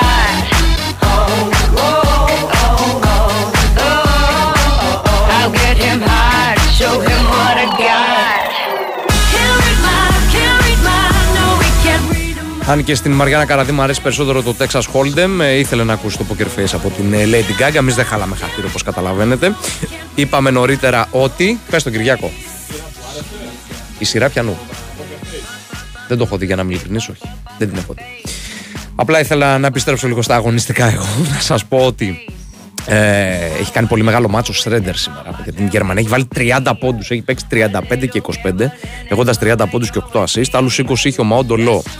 Έχει βάλει 85 στο σύνολο Γερμανία, οπότε καταλαβαίνετε πάνω από το 50% είναι οι πόντοι Σρέντερ και Λό. Αυτοί οι δύο έπαιξαν καθοριστικό ρόλο στην μεγάλη νίκη των ε, Γερμανών από τους Αυστραλούς. Ξεχώρισε ο Πάτι Μίλς με 21 πόντους και 17 πόντους είχε ο Τζος Γκίντι. Οι Αυστραλοί το μόνο που έχουν να κάνουν είναι να πάρουν τη νίκη. Στο επόμενο μάτς του ομίλου που ακολουθεί και έτσι θα πάρουν και την πρόκριση στην επόμενη φάση. Αν και θα είναι μ, εύκολο εντάξει το μάτς προφανώς. Τώρα με την Ιαπωνία υπάρχει πολύ μεγάλη διαφορά δι- ποιότητας προφανώς ανάμεσα στην Αυστραλία και την ε, Ιαπωνία οπότε ε, λογικά θα πάρουν την πρόκληση στην επόμενη φάση αφού έχουν νικήσει και τους Φινλανδούς στο πρώτο μάτς εντυπωσιακά με 98-72 ε, το μαρτύριο του Λιβάνου απέναντι στον Καναδά έχει ακόμη ε, τουλάχιστον 17 λεπτά δυστυχώς για το Λίβανο 77-33 είναι το σκορ 3 λεπτά έχουν ε, κυλήσει στην, ε, στο δεύτερο ημίχρονο ε, κανονικά ναι, ένα τέτοιο μάτς τώρα θα έπρεπε να διακοπεί για λόγους αισθητικής για να είμαστε ειλικρινείς. Έχει ξεφύγει πολύ, είναι τεράστια, είναι χαόδης η διαφορά ποιότητας του Καναδά με τον Λίβανο. Ο Καναδάς, είπαμε και στο ξεκίνημα της εκπομπής, αυτό πιστεύουμε, ε, το πιστεύαμε και νωρίτερα με βάση το ρόστο που κατεβάζουν και νομίζω ότι με την εικόνα που δείχνουν, τη σοβαρή εικόνα που δείχνουν, το ταλέντο που έχουν στο ρόστερ τους, είναι από τις ομάδες που μπορούν να φτάσουν μέχρι την ε, ζώνη των μεταλλίων. Ε, και νωρίτερα είπαμε ότι έγινε η έκπληξη. Πολλοί θα το πούνε ότι ήταν έκπληξη. η Δομινικανή Δημοκρατία νίκησε 87-82 την ε, Ιταλία. Ήταν καλύτερη στο μεγαλύτερο μέρος του παιχνιδιού, αν όχι σε όλο το παιχνίδι η Δομινικανή Δημοκρατία. Όχι σε όλο, θα πούμε για τα τρία δεκάλεπτα γιατί το, το πρώτο δεκάλεπτο ήταν πολύ καλύτερη. Οι Ιταλοί είχαν ξεκινήσει καλύτερα, προηγούνταν 19-13. Από εκείνο το σημείο και έπειτα οι Δομινικανοί είχαν τον απόλυτο έλεγχο, είχαν σε εξαιρετική μέρα τον Αντρέ Φελής με 24 πόντους και 7 στα 10 τρίποντα. Έχει ακόμη 5 rebound και 5 assist. Καταπληκτική εμφάνιση από τον γκαρντ της Μπανταλώνα, της Τζοβεντούτ όπως τη λένε, στην ε, Βαρκελόνη. Ενώ ε, άλλους 24 πόντους και 11 rebound και 5 assist είχε ο superstar της ομάδας και ένας από τους superstar του παγκοσμίου, ο Καρλ Άντωνι Τάουνς.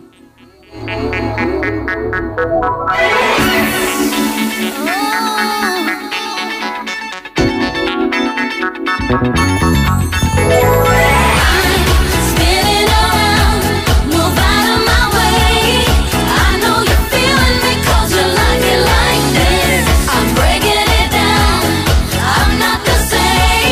Ε, επειδή μιλούσαμε για Αυστραλία, Κάιλι Μινόγκ είναι αυτή. Ε, μας, έβα- μας έβαλε στην, στην Αυστραλία. Κάιλι Μινόγκ, βέβαια. Ε, δεν, ε, δεν στενοχωρήθηκε σήμερα η Κάιλι, αλλά δεν πειράζει. Θα έχει την ευκαιρία της η Αυστραλία να πάρει την πρόκριση στο επόμενο ματς. Δεν πειράζει Κάιλι. Ε, Ένας φίλος λέει: Βλέποντας άλλους ομίλους μέχρι στιγμής, καλή ήταν η κλήρωση για την εθνική μας. Απέφυγε τόσο πολλές δύσκολες ομάδες ομίλους, καθώς και το πιο μετά.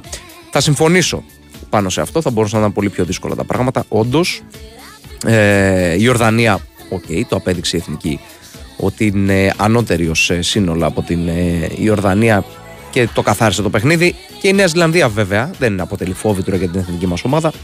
Ε, και απλά άμα παίξει ανάλογα με την ποιότητά της και την εμπειρία που έχουν οι παίκτες της η, η Ελλάδα στο ματς αυτό θα είναι όμως βέβαια το ματς της Τετάρτης γιατί ακολουθεί αμέσως μετά αυτό με τις Ηνωμένες Πολιτείες την, ε, τη Δευτέρα αυτό είναι ματς Τετάρτης βέβαια ε, αν παίξει βάσει των δυνατοτήτων της ε, η εθνική, η λογική λέει ότι δεν θα έχει πρόβλημα απέναντι στη Νέα Ζηλανδία. Μπορεί να έχει απουσίες, μπορεί να έχει ατυχίες. Η επίσημη αγαπημένη, ωστόσο, ποιοτικά ε, εξακολουθεί να είναι ανώτερη από τη Νέα Ζηλανδία. Επενθυμίζω ότι με τις ΗΠΑ το μάτς είναι τη Δευτέρα 4 παρά 20. Ωραία λάθος φυσικά μιλάω πάντα έτσι το μεσημέρι. Την ίδια ώρα είναι το μάτς την Τετάρτη απέναντι στους ε, Νεοζηλανδούς. I know you feel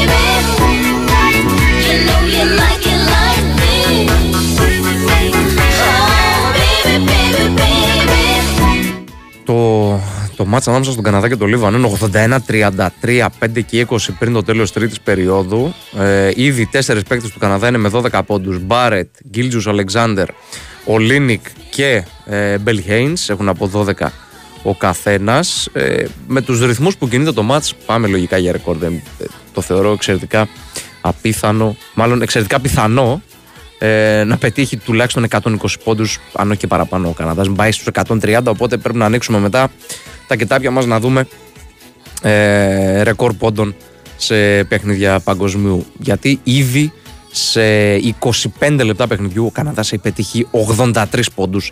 Η διαφορά έχει ξεφύγει στο συν 50 για την ομάδα της ε, Βόρειας Αμερικής. Μέχρι στιγμής ο κύριος Τζόρντι Φερνάντες δεν έχει χρησιμοποιήσει καθόλου ο καταλανός τεχνικός των ε, Καναδών δεν έχει χρησιμοποιήσει καθόλου τον ε, Λούκενς Ντόρτ, τον ε, Γκάρντ, τον ε, Thunder.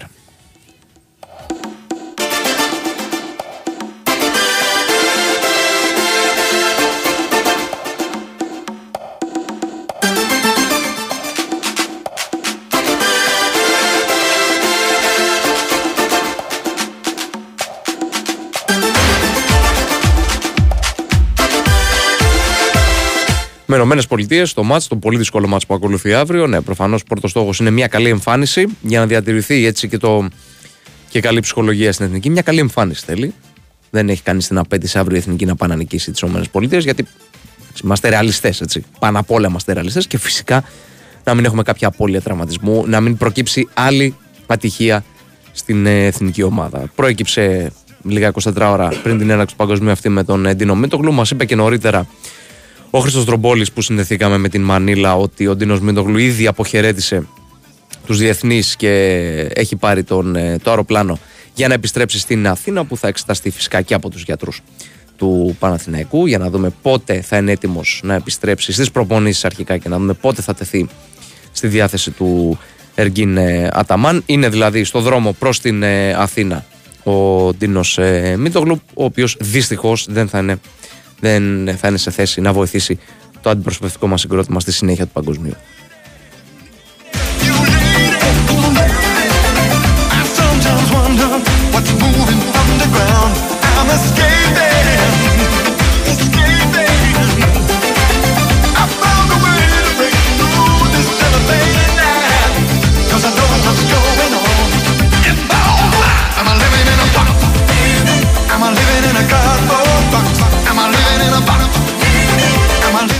Λοιπόν, δεν έχει αλλάξει κάτι στην εικόνα του μάτς. 83-33 προηγείται ο Καναδάς του Λιβάνου. Αφήνουμε προς το παρόν ξανά το παγκόσμιο λίγο στην άκρη, το παγκόσμιο μπάσκετ. Συνεχίζουμε στο ποδόσφαιρο και σε αυτό το σημείο θα καλησπερίσουμε Γιώργο Τσακύρη, ο οποίος είδε ε, την ΑΕΚ στο πρώτο μάτς ελληνικού πρωταθλήματος να μπαίνει με γκέλα. Καλώς τον. Καλησπέρα, καλησπέρα. Ναι, με διαφορά της μίας ημέρα, δηλαδή ήταν 26 Αυγούστου, Ναι, πέρυσι και φέτος είναι 27 Αυγούστου ήταν. ναι. Η ΑΕΚ ε, ξεκινάει με ένα άσχημο αποτέλεσμα, τότε ήταν ο Βόλος που έκανε 0-1 στη Ριζούπολη. Στη Ριζούπολη βέβαια, Ντέλετιτς.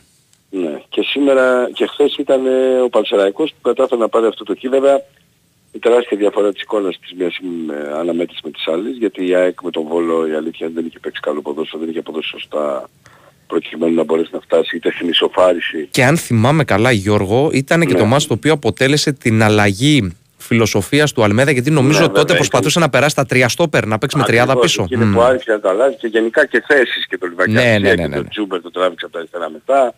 Γενικότερα ήταν ψαχνόταν. Αυτό, αυτό είναι η διαφορά με χθες. Μμ. όπου χθες η ΑΕΚ ε, έπαιξε το παιχνίδι που την έχουμε γνωρίσει επίπεδο επιθετικής διάθεσης και διάρκειας, αλλά της έλειψε τον γκολ. Άστοχη, Νομίζω- ήταν άστοχη. Ναι, ναι, δεν, δεν, δεν, δεν θυμάμαι. Δεν μπορεί και να έχει προκύψει με δεύτερο μάτι τέτοιο, όχι μόνο στην ΑΕΚ γενικά. Μια ομάδα να ξεπερνάει τις 30 τελικές, να φτάνει 33, 34, 36. Δεν έχει να κάνει όμως ο αριθμός τελικών γιατί τα παίρνει στο γάμο του Καραγκιόζη, έτσι. Μμμ. Μιλάμε για τελικές οι οποίες ε, μια απλή αναζήτηση του Wise Scouts επιβεβαιώνουν αυτό που λέει το αυτονόητο. Δηλαδή είχε 5 κόμμα κάτι η ΑΕΚ expected goals. Μμμ. Δεν είναι αριθμός που το συναντάς ποτέ στο ελληνικό ποδόσφαιρο και στο πρωτάθλημα μας. Ναι. 5 κόμμα κάτι. Σημαίνει ότι ε, δεν, δεν είναι δυνατόν να μην βρεις τουλάχιστον 3 γκολ. Δεν είναι δυνατόν. Κι όμως, Η αλήθεια ο είναι όμως Χόβαν ότι ντύθηκε η ΑΕΚ Λιβάκοβιτς, βρέθηκε. εγώ θα έλεγα. Ορίστε. Ο Χόβαν ντύθηκε Λιβάκοβιτς. Εντάξει, δεν ήταν καλά τα τελειώματα να σου δώσουμε. Ξέρεις, Ο, ο Λιβάκοβιτς έβγαλε και κάποια δύσκολα. Όντως, κάτι τετατέτ και κάτι τέτοια όντως. Ήταν... Μπράβο. Ο συγκεκριμένος ε, του πήγε την μπάλα πάνω του, τη μία πήγε το φκάρι, την άλλη ε, υπέστη σάκ από το ύψος της μικρής περιοχής την έβρισκε και την έστειλαν out στα rebound ενώ στις δεύτερες μπάλες που τους ερχόντουσαν. Δεν είχαν καθαρό μυαλό, επιπόλαια τελειώματα, δηλαδή Φανφέρτ που είχε καιρό να παίξει ίσως και αυτό να δικαιολογεί την ε, τόση αστοχία του, Μμμ. διότι είναι ένας παίκτης στον οποίο αν μη τι άλλο αυτό που λες είναι ένα φόρ που έχει τον γκολ. Από όλη τη θηρία του στο Βόλο το είδαμε, από πέρυσι από την ΑΕΚ που ήταν ο πιο εύστοχος παίκτης όσο αγωνιζόταν. Ε, νομίζω ότι δεν έλει- έλειψε η αυτοπεποίθηση αφενός και κυρίως το καθαρό μυαλό, διότι για παράδειγμα στη φάση που γέμισε ότι τη βγάζει τέτα τέτοιο στο 0-1 αμέσως να τη δράσει η ΑΕΚ και να βρει γκολ, Μμμ. ε, ο, ο, ο κανονικός με το καθαρό μυαλό φορ φανφέρ την κατεβάζει, έχει όλο το χρόνο, δεν έχει πέσει το λάθη του και τελειώνει τη φάση. Εδώ ήθελε να, να μπει με την μπάλα στα δίκτυα, έκανε ένα ντουκ μονοκόμματο χωρίς να, να, να υπάρχει λόγος βιασύνης και τέτοιου τελειώματος. Εκεί δείχνει ότι δεν είναι καθαρό το μυαλό. Δεν έχει την ε, σωστή σκέψη. Τέλος πάντων, γίνεται στο ποδόσφαιρο αυτό. Ναι, βέβαια. Έτσι, θα γίνουν και μάτια τα οποία θα κάνεις τα πάντα και δεν θα κερδίσεις. Μμμ. Ε, νομίζω ότι εννοείται ότι από, αυτά, από αυτές τις αναμετρήσεις και τις γκέλες πάντα προκύπτουν συζητήσεις επί συζητήσεων και αν έπρεπε να γίνει τόσο εκτεταμένο rotation ε, και αν έπρεπε να παίξει ο α, Χρυσόπουλος να κάνει τεμπούτο μαζί με τον Μήτρο αν θα έπρεπε να μπει ένας πιο ε, έμπειρος δίπλα του. Μμμ. Εντάξει, αν Ε, θες τη γνώμη μου, βέβαια, το μάτς που ακολουθεί με την Αδβέρπ είναι πολύ πιο σημαντικό από, μια, από το πρώτο μάτς του ελληνικού πρωτάθλημα που έχεις Ε, όλη τη ξαφνικά σεζόν τον μπροστά σου Παναγιώτη. να διορθώσεις τα πάντα. Έχεις απόλυτο δίκιο Παναγιώτη. Απλά είναι, ξαναλέω, το ποδόσφαιρο είναι τέτοιο. Η ΑΕΚ αν έκανε ένα από τα α, minimum 15 ε, γκολ, που θα μπορεί, όχι να κάνει 15 γκολ έτσι, πρέπει να υπάρξει Ναι, αυτό. Ένα λέω από τις 15 φάσεις που ήταν εύκολες για γκολ. Μμμ, μμμ. Ε, δεν θα μιλάγαμε, δεν θα λέγαμε ναι, ε, ίσως και να προβληματιστήκαμε λίγο για το στόπερ, οκ, είναι κάτι που το λέμε τους άλλους από όταν έφυγε ο Τζαβέλας, ε, ότι θα χρειαζόταν άλλον έναν για μας. Μμμ. Ο, ο coach πάντα ξέρει καλύτερα και αυτός κρίνεται πάντα. Αλλά δεν νομίζω ότι εχθές για παράδειγμα η ΑΕΚ ε, Δεν έχασε το ματς από τα στόπερ, ναι. εκτεταμένο Οκ. ναι, είτε το εκτεταμένο rotation, είτε το κεντρικό αμυντικό που πα- επαναλαμβάνω ποσοτικά και αριθμητικά ίσως να χρειάζεται. Αλλά ουσιαστικά δεν έχει παίξει κανένα ρόλο στο γεγονός ότι η ΑΕΚ ε, δεν κατάφερε να βάλει έστω το 10% των προσπαθειών της Μμ. στο, ε, στα δίχτυα. Το 10% να βάζει η ΑΕΚ θα κέρδιζε πέντε. Ναι, όντως. Όντως, είναι αλήθεια. Τέλος πάντων. Εντάξει, συμβαίνουν αυτά. Νομίζω ότι είναι ένα πολύ καλό μάθημα για το μέλλον και για, το, για τα τελειώματα. Αν κάτι πρέπει να προβληματίσει στην ΑΕΚ είναι ότι μένει ένα τέταρτο παιχνίδι σε πίσω στο σκορ και καλύτερα να κυνηγήσει. Όντως. Αυτό πρέπει να το προσέξει και να το δω γιατί... Σε όλα τα επίσημα έχει δεχθεί γκολ σε όλα- γενικά σε η όλα- ΑΕΚ. σε όλα. Και στα τέσσερα επίσημα Και στα- παιχνίδια η ΑΕΚ βρίσκεται πίσω στο σκορ. Και Σε πίσω όλα. στο σκορ κιόλας, όχι μόνο ότι έχει δεχτεί γκολ, ναι. σωστά, Ακριβώς. σωστά. Και σε όλα πρέπει να το καλύψει. Το έκανε στη, στο Ζάγκρεπ, το έκανε με την Δυνάμο μέσα, εκτός δεν το έκανε, με την Adverb και αυτό από ατυχία. Μμμ. Ε, και το έκανε και με τον Παλσεραϊκό που θα έπρεπε να έχει βρει και ένα δεύτερο γκολ. Ξαναλέω, εντάξει, με μεγαλύτερη, με χαμένη ευκαιρία αυτό βέβαια το πέναλτι, αλλά ε, πολύ πιο σημαντικές οι υπόλοιπες που χάθηκαν, γιατί άντε και το πέναλτι χάνεται που λέει ο λόγος. Μμμ. Ε, μ, εντάξει, δεν έχει αλλάξει κάτι στην ομάδα, ούτε στο, μέσα στο, στο εσωτερικό του ποδοσφαιρικού τμήματος. Ε, και περιμένουμε ε, προφανέστατα να δούμε ε, τι θα γίνει στο μάτσο Λιαβέρ και ότι θα είναι δεν έχουμε κανένα δύο ερωτηματάκια. Λιβάη, Κυρίως θα έχει; του Σάλκοβιτς, γιατί ο Λιβάη Γκαρσία, εγώ επαναλαμβάνω, πολύ δύσκολα θα είναι, Μμμ. αλλά θα είναι ο Πόνσε διαθέσιμος και νομίζω ότι θα είναι άκρη και χθες ο Πόνσε, θα έχει και διαφορετική ε, κατάληξη στο μάτς. Να ερχόταν τον πάγκο, λέω, όχι να μην έπαιζε ο Μανφέρ. Ναι, ναι, ναι, ναι. ναι. Έτσι μην παρεξηγηθώ. Μα ίσα ο Φανφέρτ ε, μια χαρά κινήσει του ήταν, και- ήταν μες στις φάσεις, απλά δεν, δεν, δεν είχε καλά Δεν τελειώματα. είχε καθαρή σκέψη Δεν στο είναι ότι τελείωμα, πέρασε και είχε δεν το- ακούμπησε το το μάτς. καθαρό μυαλό να τελειώσει. Πέραγαν οι μπάλες πάνω από το κεφάλι του ή δεν ασχολούνταν καν με το παιχνίδι. Άλλο το ένα, άλλο το άλλο. Απλά δεν είχε, δεν είχε αποτελεσματικότητα. Ακριβώς. Επέτρεψε να μεταφέρει και μια θέση και μια τοποθέτηση της ε, ΠαΕΑΕΚ Μμμ. ε, μετά από όσα χθεσινά απίθανα και χιδέα ακούσαμε χθες Σάββατο, ανάξια φυσικά απάντησης, σειρά πήραν οι αρχηγοί της παρέας, επιστήμονες της ψευτιάς, της λάσπης και γερμένοι εχθροί της αλήθειας. Σε ένα ακόμη ρεστάλ αληθείας ανακάλυψαν σκηνικά στα αποδοτήρια του γηπέδου μας, στο ημίχρονο του χθεσινού μάτς, τα οποία φυσικά μόνο στο διεστραμμένο μυαλό τους θα μπορούσε να δημιουργήσει και ουδέποτε συνέβησαν. Έλεος Καραγκέζος καταλήγει πολύ σκληρή. Ναι. Ε, το Με παιχνίδι της χαρακτηρισμούς. Ναι. ναι, ναι, ναι, ναι, ναι, ναι, με χαρακτηρισμούς πάρα πολύ σκληρή. Ε, εντάξει, η αλήθεια είναι ότι γράφτηκαν πράγματα που ε, ε, μέρη με τύπου είναι, δεν ξέρω τι είναι, Μμμ. τα οποία δεν τα κάνει στο γήπεδο. Ναι. Και δεν ξέρω πώς μπορεί ας πούμε, να τους ήρθαν στο, στη φαντασία αυτά τα πράγματα, αλλά τέλος πάντων αυτή η φορά, η οποία έχει, θα είχε και λόγους να γκρινιάξει χθες για τη διετησία. Για μένα ε, ακόμα περιμένω και όπως είδες δεν το έβαλα στην πρώτη Μμμ. ουρά της συζήτησης γιατί δεν θεωρώ ότι πρέπει να στέκεσαι αυτό όταν δεν βρίσκεις δίκτυα από τόσες πολλές ευκαιρίες. Λοιπόν, δεν καταλάβω ακόμα γιατί δεν έγινε στο χέρι του Σουηδού άσου του Πανσεραϊκού. Α, μετά από, μια, μετά από σέντρα που έγινε μια κεφαλιά και βρήκε στο Μια χέρι κεφαλιά του Στο παίκτη. δοκάρι του Πισάρο, είναι στη φάση του δοκάρι Ναι, του είναι το Πισάρο. δοκάρι του Πισάρο και μετά Η κεφαλιά το. του Μάνταλου χτυπάει μπάλα, ε, στο χέρι, κουνάει το χέρι προς την μπάλα, κάνει κανονικά κίνηση. Ο Σουηδός το χέρι προς την μπάλα, στον του Σομπιζάρ και κάνει δοκάρι. Αλλά δεν μπορώ να καταλάβω είτε ο Γκορτσίλας είτε ο VAR γιατί δεν το, ούτε καν τη συζήτησαν τη φάση. ας πούμε. Μμ. Είναι ξεκάθαρο το χέρι της, σε απόλυτο βαθμό.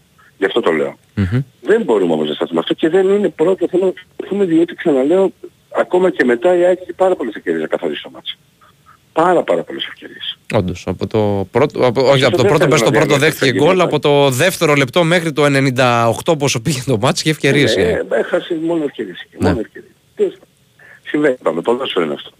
Το θέμα είναι τώρα ε, να ε, συνεχίσει η ομάδα στην ε, ε, προετοιμασία της για το μάτσο με την Αντβέρπ. Μμμ. Ο coach είπε πάλι για το θέμα της ενίσχυσης, για το στόπερ, μίλησε για όλα. Κα- Εξήγησε και την επιλογή του για τον Χρυσόπουλο, ο οποίος ήταν πολύ καλός στην προπόνηση. Είπε και, εντάξει, νομίζω ότι το να συζητάμε αν θα μπει ένα παιδί ακόμα και αν θα κάνει λάθος, να παίξει τον Πανσεραϊκό σε εκείνο το Ανασάκι είναι αστείο για μένα πλέον, το Μμμ. 2023, όταν βλέπουμε τι γίνεται σε όλο τον κόσμο. Α, Αν δεν θα αποδώσει, να απέδωσε. Δεν γίνεται να μην δώσουν ευκαιρίες σε αυτά τα μάτια όμως αυτά τα παιδιά και ειδικά σε μια υποχρεωτική για την ΑΕΚ ε, μεγάλη αλλαγή προσώπων στην δεκάδα της. Μμ. Και λέω υποχρεωτική γιατί και υποχρεωτική να παίξει τρία μάτια σε μια εβδομάδα με δύο ταξίδια. Δεν γινόταν να μην γίνει εκτεταμένα ερώτηση. Ε, βέβαια. Δεν γινόταν. Μάλιστα. Αυτά. Ωραία, Γιώργο μου, σε ευχαριστούμε πολύ. Καλή συνέχεια. Καλό μεσημέρι, καλό μεσημέρι. Στον ε, Γιώργο Τσακύρα ακούσαμε και τα τελευταία νέα από την ΑΕΚ, η ΑΕΚ η οποία μπήκε με γκέλα, ας το πούμε, ναι, όχι ας το πούμε, γκέλα μέσα στο γήπεδο της, μέσα στην Οπαπαρίνα. Ήρθε 1-1 με τον ε, Πανσεραϊκό.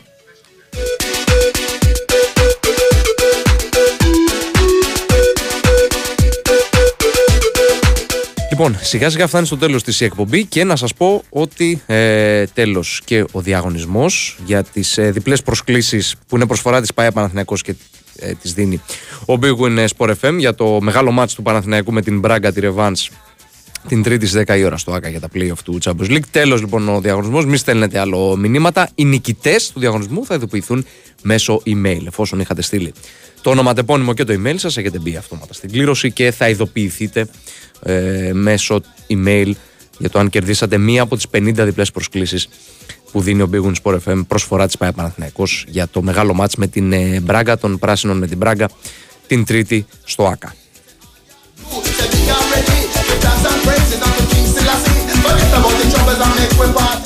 Λήξη τρίτου δεκαλέπτου ε, στο Καναδάς Λίβανος, το σκορ 148.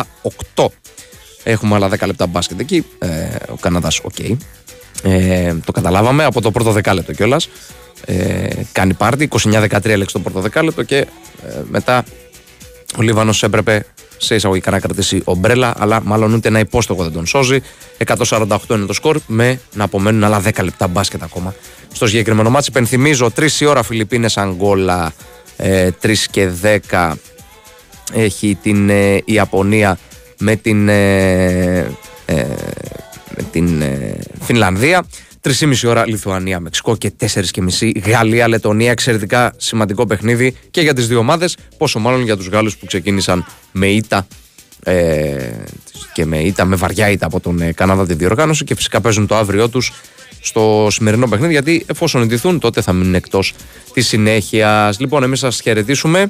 Ευχαριστώ πάρα πολύ Κυριάκο Σταθερόπουλο που ήταν στη ρύθμιση των ηχων και των μουσικών επιλογών. Ευχαριστώ Βαλεντίνα Νικολακοπούλη, η οποία ακολουθεί στις 2 η ώρα και θα σας κρατήσει συντροφιά. Ευχαριστούμε και τη Μαριάννα Καραδίμα που ήταν στην οργάνωση και βάρο τη εκπομπή και τα δύο μας κορίτσια. Από τον Παναγιώτη Κεφαλά που ήταν στην, ε, στο μικρόφωνο του Big Win Sport FM για τις προηγούμενες δύο ώρες. Καλή συνέχεια στην ακρόαση. Γεια σας.